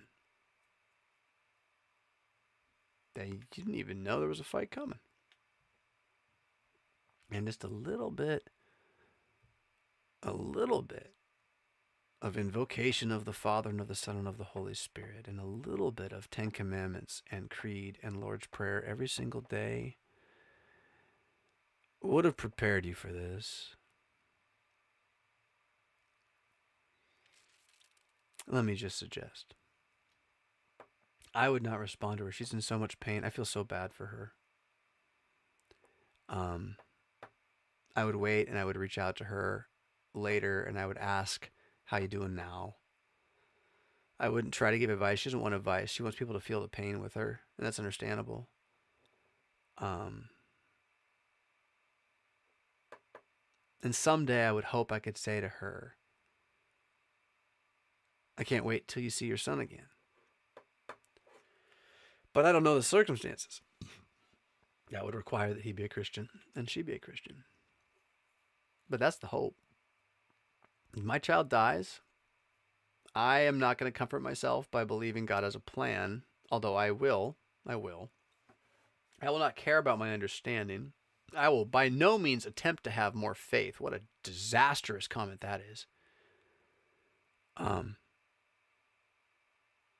I would bow on my face in the ground before my king and say, Long lives the king. And thank you for giving me the assurance that I will most definitely see my son again. Um, or daughter. And then I would try to get up and not shout at the world, but smile at the world because I don't wallow in the muck with those who have no hope. I do not grieve as those who have no hope. This is grief from someone who has no hope. And it's very sad. And it's sad that the, the messages being given to her are are such that um, hmm, the such has brought her to this despair. Poor thing. Scripture to help her. I mean, I I don't know that there is. Uh, and without knowing the context of who she is more, I mean, if she's a Christian, there might be. If she's not, I wouldn't even try. Um, I just let the the silence of the law that she's already in do its own work. If that makes sense. So, wow, that's deep. That's kind of why I didn't want to go there. uh, Saturday morning show and 10:15. What time did I start? I started at 8:45. Yeah, late morning. All right, how are we doing over there in comment land? Ah, uh, well, that's a rough one. Dollism. I'm not going to pull that up because that was rough. Um, right. Well, since there is at least this. Nope. Too long. Actually, I think I might do something different. We we've had uh uh a little bit. Oh, they're by name though. Mm, I don't know about that. Um, we're cataloging some of the previous comments from the sidebar. So the stuff you've been asking on the side uh, during the show, we're trying to grab real questions and put them together. That's what this is here. But we that's a brand new idea. So I'm gonna, I'm gonna leave that. I mean, we got a couple of you. Sorry, Matthew, Jonathan, Todd. You're kind of you're outed. You're outed as fans now. Um, we're we're gonna uh, skip those. I think what I'm gonna do. I'm gonna get off the small. Oh, that had to sound marvelous in your ears, podcast listeners. I am so sorry. Ticks, ticks. I'm working on my ticks, but I can't stop having a cold for a week and a half. Uh, we're gonna go back to that. I want to go back to this part of that. There it is. Sometimes it's nice to make sure you still have your makeup on. There you go. I'm not wearing makeup. Uh, what we're gonna do here is, unless I see super chats, I will. I missed a lot. No, I did not. I grabbed two. There were only two. Where are the other ones? They may are not showing up. I, I got Miss Harris. I got Seager Kate. Right? Oh, I did. Where are you? Vicky. Thank you. Why don't I get a sound for that? I should get a sound for that. Super chat. Vicky, thank you. I'm sorry. Forgive me. Uh, your live chat is freaking out, sort of respectfully. You missed a super chat above. Thank you so much. I will go find it. Vicky, you're awesome. You paid for somebody else. That is a good work. Thank you. Uh, where did I miss it? Way above. There, it Carl. Have you read The One Thing by Gary Keller? No, I have not. Should I? Uh, uh, if you have and have a deeper question, use redfist.com contact. Put a little comment about what it is and a link to it, um, and I will try to give answer to that on a future show. Um, but I need you to send that through the system and do a little bit of, of research for me. At least give me a link that would describe what the one thing is, Gary Keller. I my reading list at this point is like zero, and that's one of those other things I'm trying to fix. It, has been for too long, and uh, the system just doesn't let me read what I want, let alone what I should. Um, so, so no new things like this, and definitely from outside of the LCMS, I'm not running around looking at other Christian stuff when I'm reading, I'm reading other not Christian stuff because that's the stuff that isn't generally filled with radicalism. then I don't have to worry about it as much. I can spot Hinduism a lot easier. You know, I don't have to worry about the rest of it. Um, so there, was that it? I missed two. I'm sorry. Carl, thank you so much. I appreciate it. No worries. Carl says Carl gets bonus bonus fist bump. there it is. Um, good stuff, man. Uh oh, and thumbs ups. See, you got your money's worth. There you go. And thank you, Vicky, again for helping out. And we got all sorts of lols. Um, all right. Two more way up. Thank you. Yep, we got it. Cool. So I missed this. Can I do it? I don't know if I can do it. Oh, stinking autofocus. Bother me. I missed this. Here we go. I missed that. Maybe remember that? Wasn't quite the same. It doesn't doesn't really work as well. So, one of the things I'm trying to teach myself, narcissist that I am, um, I've been called it, uh, is that every thought that I have is not necessarily that good. like I know that, you know that, we all know that, right? But like, like I have thoughts, and I'm like, oh, that's a good idea. And like I'll write it down. It's a good idea. So part of my way of trying to um, not let every good idea become something I write down, become something that's a goal, become something that's a law in my head. Sorry about the cold again. Uh, what I'm trying to train myself to do is to believe first they're not all as good as you think they are, and then um, on top of that, you can let a good idea die. It's okay. It can be a good idea, and just that that was its own value right there, right? But one of the things I'm doing is I'm just writing down a lot of stuff and then not really processing this particular journal. I've got a couple places where process stuff needs to go. So I want to just throw out stuff from on here because it's like some of it's good, some of it's bad. And barring any super chats or missed super chats in the next uh, 30 minutes or so, ah, bumping my head. Uh, does that make noise to you when I do that? I've just got to.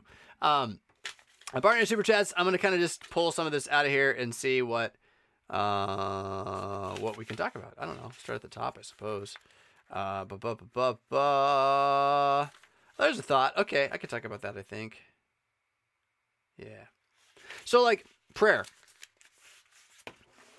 I, my dad, um, God bless him, once sort of in an act of confession, I think, to me, uh, uh, talked about his prayer life as being not so much like a time oriented thing, but like an awareness that God is there. Sorry, I'm making the camera shoot everywhere. An awareness that God is there and like a um the freedom to have a conversation with God at any time. And I was so relieved because I was like, well, that's how I view it too. That's kind of how I've been doing it my whole life. And there's something really good in that. I don't I, I don't want to lose that. But there's something else about it that has begun to bother me personally, for me. Now, I'm not going to make a lot of this at all. So please don't take this way. This is just what I'm doing to like enhance my piety. Uh, and maybe it will work, maybe it won't work, right? I might change it. But what I, what I've been thinking about is how that answer is not like any religion ever, including Christianity even though Christianity has that as part of its its religious structure, like you definitely are free to pray to God whenever you want. Like absolutely. Lord have mercy. Say it out loud often. Right? That's kind of actually where I'm going as a point. But not without regular devotion. Regular receiving of, praying to, sacrificing before. I mean, so Christianity clearly does, does not make sacrifices anymore. But to conceive of prayer as something that does not involve an actual um sorry vicky you paid for it earlier i'm gonna give it to you now it's worth it uh, i miss the cats and goats uh yeah that's hard work but yes i do too um to conceive of prayer as something that is more than just random thoughts that god heard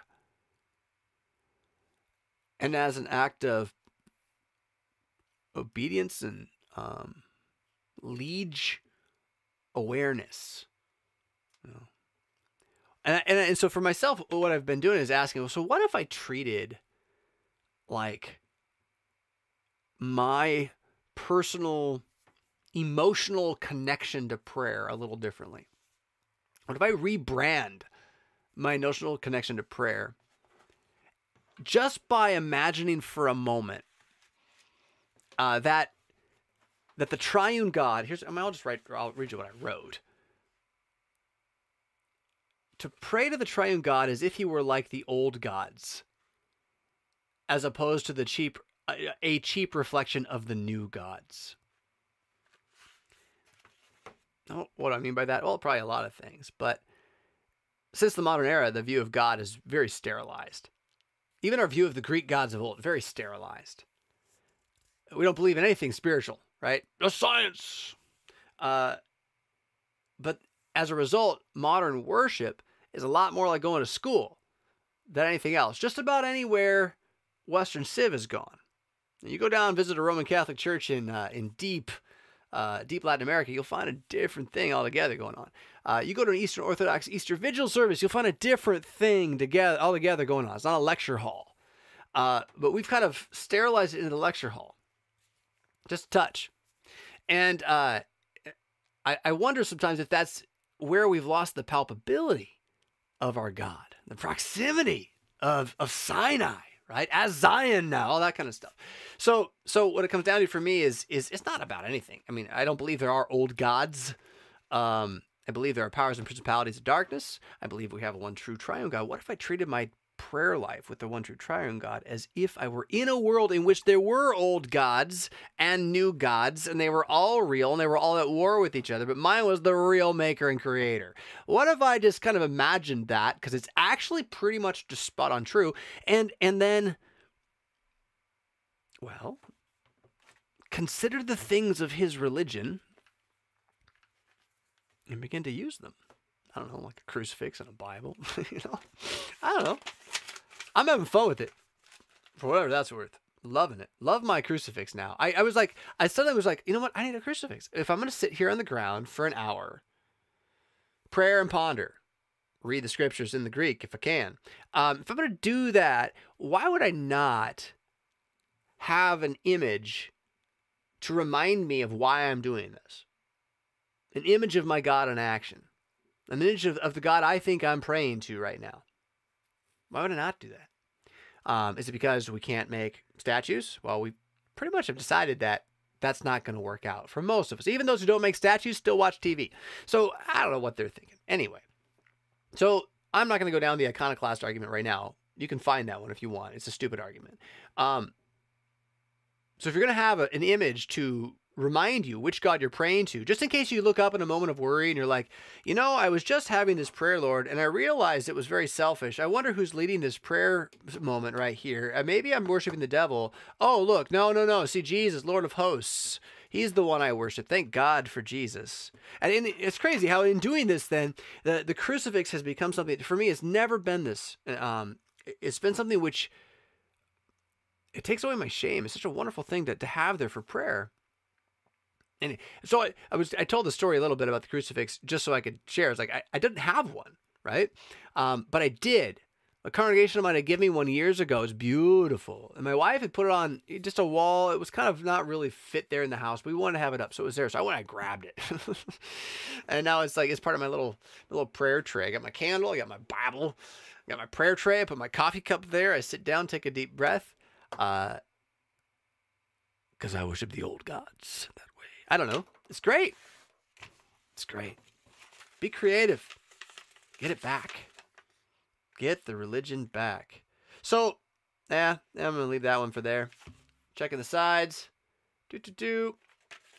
Cigar aficionado. What is that? What is that? That is Arnold smoking cigars. This is a great article with Arnold. That guy's smart.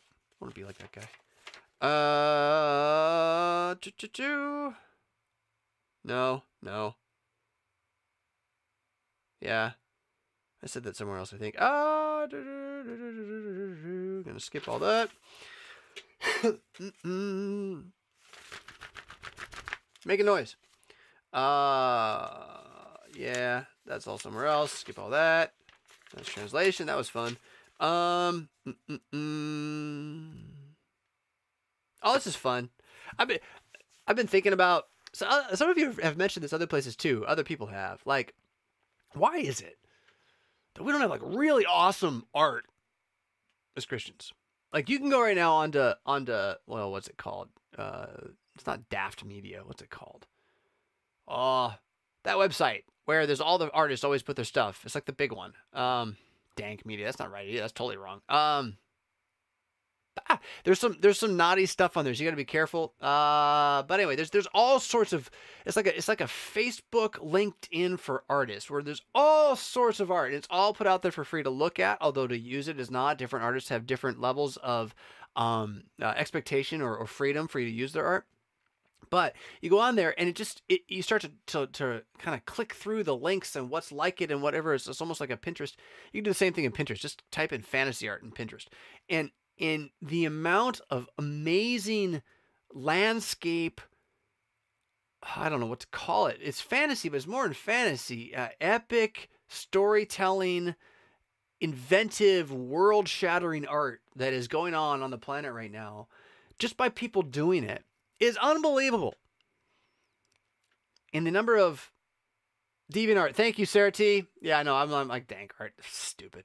Um, I shouldn't call myself stupid. That's wrong. Uh, misrepresentation. Deviant. See, I knew it had a D. Um, deviant with a T, right? Art. And it is, in fact, deviant. The point is like, we don't care. But, but, there's so much ability and talent out there to make art. And yet, the only way we ever conceive of pictures of Jesus in my experience, um, are very uh, dated and childish. So I've been I've been pondering that too, and I, have talked about this before. I do I can do a thing about the Good Shepherd fighting the wolf, which would be a really cool statue. Um, if you really did the Good Shepherd, the way the Good Shepherd is is as a text and all that. But what do you think of this one? This is just for fun. Um, so if if like if we really are living in an actual post enlightenment dystopian world, which we are, look around, start paying attention.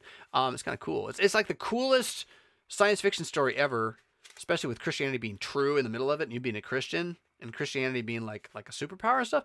It's a pretty cool scenario. Um, we're in a big fat war against our faith, but but it's really neat. And well, in that scenario, in which we just imagine that we're in a dystopian video game together, right? We're living Fallout 4, only the the the the bomb blew up not so much civilization, just the church, right? So um just Christian, the, the church and Christianity's influence on the civilization. Uh, in that world, which is sci-fi fantasy and doesn't really exist, except it kind of does, but doesn't. Uh, what would Jesus on his throne look like? With like all of our best fantasy and sci-fi merged into one picture. You know, I, I got I got something like, um, now I'm gonna lose his name. Go, go, Galt. It's not Galtar. Ah, the bad guy in Voltron. He is a emperor over a multi-star system galactic empire. He is evil as the day is long. He rules from this really big, cool, flying monstrosity planet ship on which he sits on a, an amazing throne. Now, I don't think Jesus is in space at all. If you want to believe that, go join the Church of Jesus Christ Latter-day Saints, also called the Mormons, who do believe God is on a spaceship, um, at least officially speaking. I don't believe that at all. I believe Jesus is at the right hand of the Father. But how does he dress? I don't know. But I got to imagine him somehow, don't I? Yeah. So crucifix, very nice. I'd like the I'd like the ascended Lord image though too, right? The the the, the Pantocrator uh, image that's done not with a medieval picture, right? But with a post enlightened sci fi dystopic fantasy picture. What does that look like? So I got this image of this powerful throne and this guy with like a military vesture that he's got as he sits there and, and oversees the the universe. But then I want to mix in some stuff. So it's like it's like Warhammer meets Gears of War plus Game of Thrones and uh, mm, I don't know what that one says. Star Wars, yeah, right, right, with a touch of Voltron. What does the king of the universe look like on his throne, right? Um, I don't know. What do you think? Wouldn't it be kind of fun? What kind of imagery would he have crafted in the steel behind him or whatever it is, right? Transparent aluminum, perhaps. Um, and if you got that one, I'm kind of sorry, actually. Uh, uh, so, yeah. Mm-mm-mm. Yeah, so it's like, and yeah, Warhammer 40k is mentioned right here by I am Athanasius on the side. Like, like I don't know enough about it, but you got these guys who wear these amazing armor suits and they're out there fighting witches with like both holy books filled with truth like a Bible, and uh, uh, you know, and warhammers or whatever. Those, those Marines or whatever, Space Marines in the future one. Um, but it's like uh, they look. No, it's not the Space Marines. They're different, right? I don't know enough about it. They look really cool. Why not imagine ourselves that way? Why not? Why not? Why not? Um, thank you, Sarah T. I think our Christian sanitized culture, historical, hates new images of Christ. It seems to be. Um, uh, my MIL used to white out in books she would give my kids and white out Jesus with long hair because that that's hippie. I'm not a fan of the long hair on Jesus because I think it's unbiblical, but and it's feminizing. I'm more concerned about the feminizing of Jesus, but I, but I think it is exactly Christian sanitized culture. Sanitized by what? How much of our sanitization as Christian culture in America is feminism? I'm sorry. Don't yell at the messenger. Go smell it for a while. Look for it. It's overwhelming, the stench. Um, it is anti male, it is anti woman, and it is where the sanitation has come from. Guys don't clean stuff. Guys don't clean stuff. So, um, that's maybe an extreme statement, but I would I would suggest to you that's your real thing. Um, with that said, uh, hating new images of Christ, I think we hate Christ. And, you know, by by nature, it's not easy to pick up a crucifix. There's nothing beautiful about a crucifix. It is it is ugly by definition until suddenly it's not anymore. There's nothing more beautiful in the world. But the same then goes like when we do paint pictures of Jesus, we want Jesus to be beautiful. Why? Well, that's the, again the, the case can be made that feminism is much more than a movement in the 1960s or whatever. Uh, obviously, it's more than that, but it can also be like a whole Western Civ thing, the feminization of Western Civ, and the case has been made via art, and you can you kind of see it pretty fast if you just Google, you know, r- Romance era art and find Jesus in it, and then you go Google like Eastern Orthodox icons from the same era, you're going to see masculine and feminine represented really clearly. And I don't know if it's true or not, but but work has been done to try to connect this to I think it's uh, Bernard of Clairvaux and some of the work he did that maybe started that one percent grade that shifted the way we view Jesus in a feminine direction. Uh, and now we're centuries and centuries later from this. I don't know. I don't know if that's true or not. Um, but what I do know is that we don't like portraying Jesus as a man much. Very rarely will we paint or show, I mean, even in the stuff that has been done, you go back to some woodcuts from the 1500s, it's there, but you will not show the masculinity of the Bible. One of my absolute favorite pictures from the, this is not Jesus now, this is the Bible, is David. I love this picture of David. Love this picture. I want this picture on a wall in a church for young men to dream of. He's a 12 year old boy and he's standing on the body of like a looks like a rock size body. It's it's a man without a head, and you see the cut off part of the head and the huge sword sitting on the on the ground beside him. And then this boy standing on him has his hands in the air and he's holding above him a head that is as big as his, you know, torso. With like a big dent in the front side of it where the rock hit it. And around and the armies of Israel are cheering. It's a beautiful, beautiful image. Not because the man Goliath died, that's sad. But because the man Goliath, Philistine as he was, and scoffer, blasphemer of the holy God, only represented his Lord, and his Lord is the devil. And that's what Jesus did to the devil on Easter Sunday. So so that is missing from Jesus, period because it's missing from all of it, period. Right? What we got is a bunch of old guys in bathrobes who are white. And that's not much culture. That's not much culture at all. oh, for pity's sakes. Oh, my friends, what time is it? It is 1038. We're clearing toward the end. Um, but, I could probably give you one more of my absolute goofy things. Let's see. Oh, how's this? This is useless. I will never be able to use this, but I like it. I wrote a song. I wrote a song to an old song. Every morning, I, I I try to have a playlist. I hate iTunes and Apple Music. It is so frustrating. Um, I I just want more music on my phone easily. Why is it so hard? Um, I want to cry about it. every every morning I have a playlist that I use. I try to, to manage my morning through habit repetition and then connecting music to it. So I, I, I look for music I can listen to over and over and over again as a pattern to make my morning go smoothly and just kind of not have to think about stuff for the first 30 minutes or so. And so uh, uh, one of the songs I always listen to while I'm stretching, if I stretch that day, uh, is is is an oldie but a goodie, redone as well, probably just redone by a band, but then used and that I know about because of uh, Sons of Anarchy, the TV show. And I'm gonna come back to this thought because Jonathan Clay has just stepped up with uh, that's a that's a is that Freddy? Freddy Krueger, Jonathan? Are you being Freddy? Um, you missed a super chat from Cafe Solo. Oh, I did again. Uh, if you have not heard of Theocracy's music, you should check it out. Solid Theology, good melodic metal. Theocracy. Can you send me a link? Send me a best song?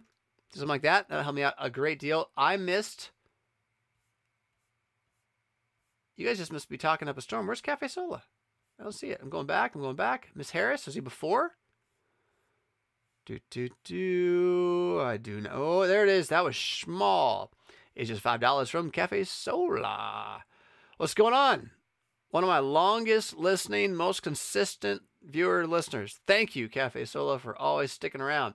All right, and I saw one of you also, Jedi Knight, Anakin Cringe Walker. That's right, because whining always wins. Um, I like this idea of an American sci-fi icon tradition. Amen. Let's do it. Um, Let's do it. How do we make an? How do we make? If you go back and you find the woodcuts of uh uh Doré, is Doré? No, it's not Doré. Yeah, it's Doré. I think it is. There is a woodcut for every story in the Bible. They're amazing, and Apocrypha too. They're amazing, all in a series. What if we did that, like as a sci-fi art, random, like, diff- oh, it's so cool. You can't manage it, but it'd be so cool, right? Um, and other people could do it, and you could do the same story twice, and who cares? Let's just catalog it all and do it, and like like break the mold of enlightenment strangle on our imagining our history. Um, why? You know, why not? Magic the Gathering is doing it all the time. They did a whole series. They got all this like all this trouble for for imagining a series of an uh, like a future um, civilization that was kind of mixed between fantasy and like India and they didn't do it right, and it, blah blah blah. But but why not? Why not? It's great stuff, Jedi Knight, Cringe Walker. I'm with you all the way. I just can't do it. um, you lost the con- convection, the connection, convection. Uh, oh wait, you guys did it again? Yeah, you, no, no, no, no. Hold on. Did I, did I miss something? Yeah, yeah, yeah, I just didn't finish. I can draw, but specifically, Oh, Leto Atreides throne. Yes, exactly. Leto Atreides is is the kind of image that we should have more of in Christianity. Not him, but that man uh, is virtue. And yeah, good stuff. And that's from that's from Dune. And if you do not know Dune, then you cannot read Goodnight Dune. And if you have not read Goodnight Dune, then you have not lived. So you must read Dune so that you can read Goodnight Dune, and then you will have lived, um, and you will understand the conversation about the art. So I was talking about. I wrote a song. Um, I wrote, I, so I listen to the lyrics of the song every day. It, I, it's a fine song in its original, but the uh, the Sons of Anarchy version is haunting and amazing. Um, and Sons of Anarchy is another conversation. I did not like the ending, um, and it really wasn't any good after season two. Uh, but blah blah blah, good actors. Uh, from that show, a couple songs off its soundtrack because great use of music usually for like um, uh, stylized uh, vignettes of of TV. This song, this version of "Hey Hey My My" came into my life, and again has become part of my my daily routine. And I don't mind the the lyrics themselves because they aren't unwise. I don't need to think about Elvis every day myself, but but uh, there's some wisdom in the song and in the words of the song, so I really like it. I started rethinking them a little bit, um, just for myself, and I don't know. This will never be anything other than what it is right now, but it wasn't bad. So it's hey hey, my my. If the beat is real, it can never die. A sugar coat won't stop the sky. Hey hey, my my. New and improved, and no going back. They sold you that in a jumbo pack. Until you die, here, have a snack. New and improved. No going back.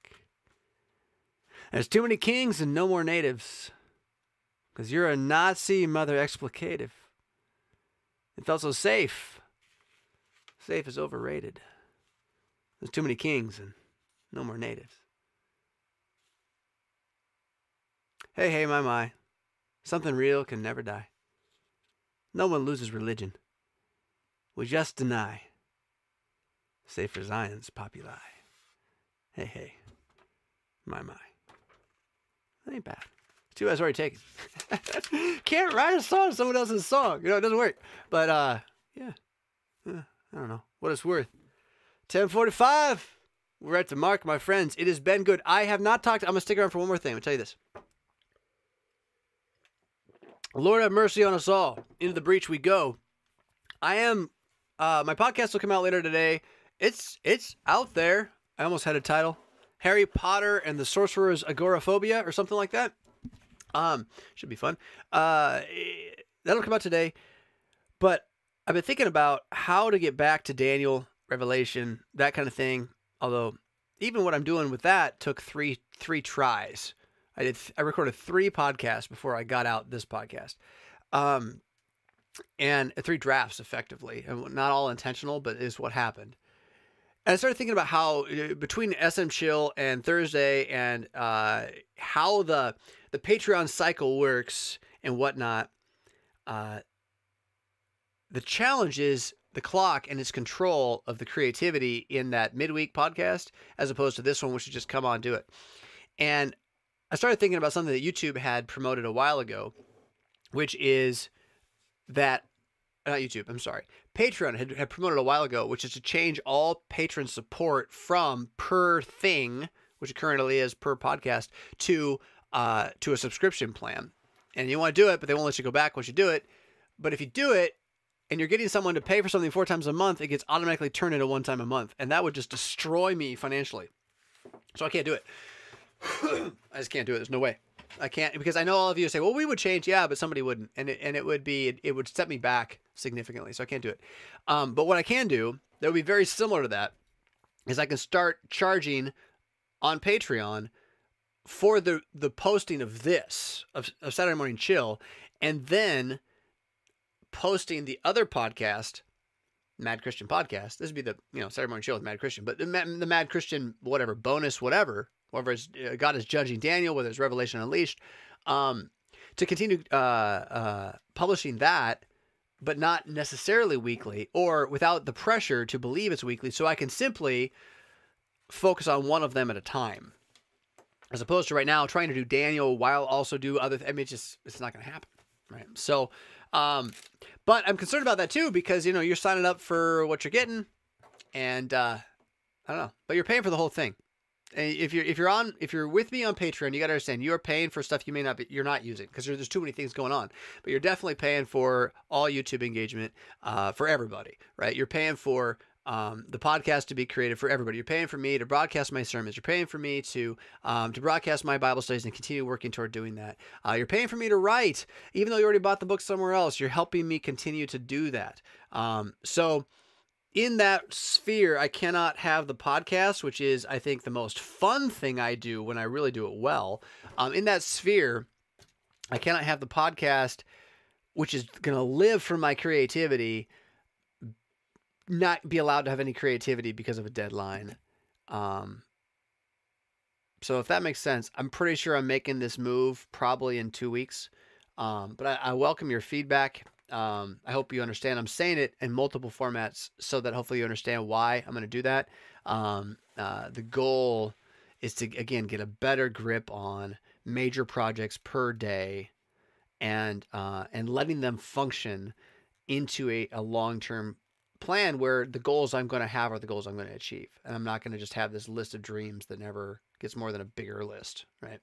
Uh, so, for what that's worth, uh, I think I think that all makes sense. I'm sure you will let me know otherwise. Ah, uh, those of you who care, I will be. And if you're on Patreon, I'm planning to do a video like unto this one for Patreon specifically before anything changes there, and it won't affect you. I'm just gonna I'm just gonna post these when they are on Patreon as charges.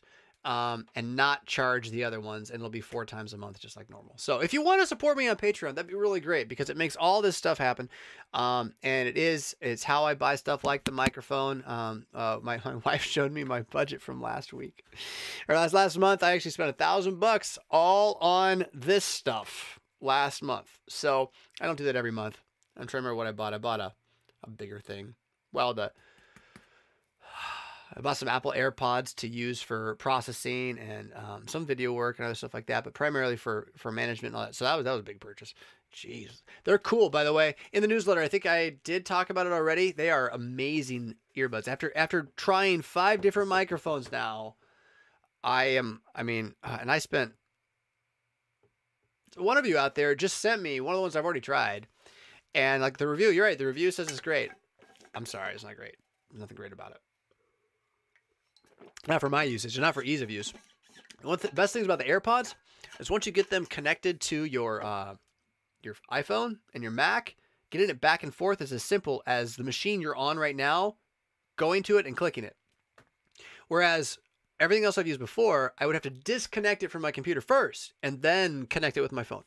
Um, this is huge. If you're talking about like being in the car and trying to to uh, get to a point where you're going to say something in a uh, you know speaking a text or Marco Polo or what have you, um, this is huge to not have to fiddle with stuff with your hands, and and that's been a huge thing. So anyhow, I mean that's what it does. That's what Patreon does. It allows me to keep pushing in those directions, and eventually I don't know.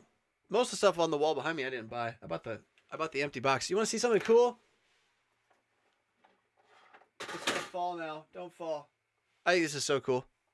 So like for my for my life as a gamer, this is nerd stuff right now because we're done. We're over time. Can you see it? For my life as a gamer, I've always understood I've always understood that you need dice sometimes. And dice are fun to buy. They're like pretty and stuff. And like, shiny. So I've always understood that I need dice sometimes. And then I've always like seeing people that we use bags. There's dice bags, which you do, in different kinds, but it's just got to reach in the bag and find. It's very much picky, and it's like having a puzzle every time you got to find a die. So I found this cigar box, and I was just so tickled. Can you see it? Isn't that the coolest little cigar box ever for all of my D12 and D20 and all the way down?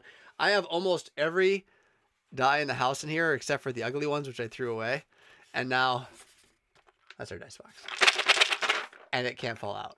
I, I am the happiest man about this thing. Uh, I'm so happy I decided to put it up here. Uh, next to Arnold, who knows better. Oh, come on now. Uh, I'll fix that later. Next to my awesome Magpuls that uh, my head elder gave me. Um, so I feel like I should make more announcements, but um, you just pour the dice out of the bag. Yeah, I don't know. Yeah. Um, I got all the. Anyway, thank you for the super chats. Thank you for being with me today. I'm gonna get about my life, and you should get about yours as well. It is. That's that's not a good way to end. There's a better way to end than this. It's time to end. Don't wallow in the muck, my friends. I will see you soon. Watch for the podcast this afternoon. Harry Potter and something something agoraphobia. Blah blah blah. Don't wallow in the muck. Rock on.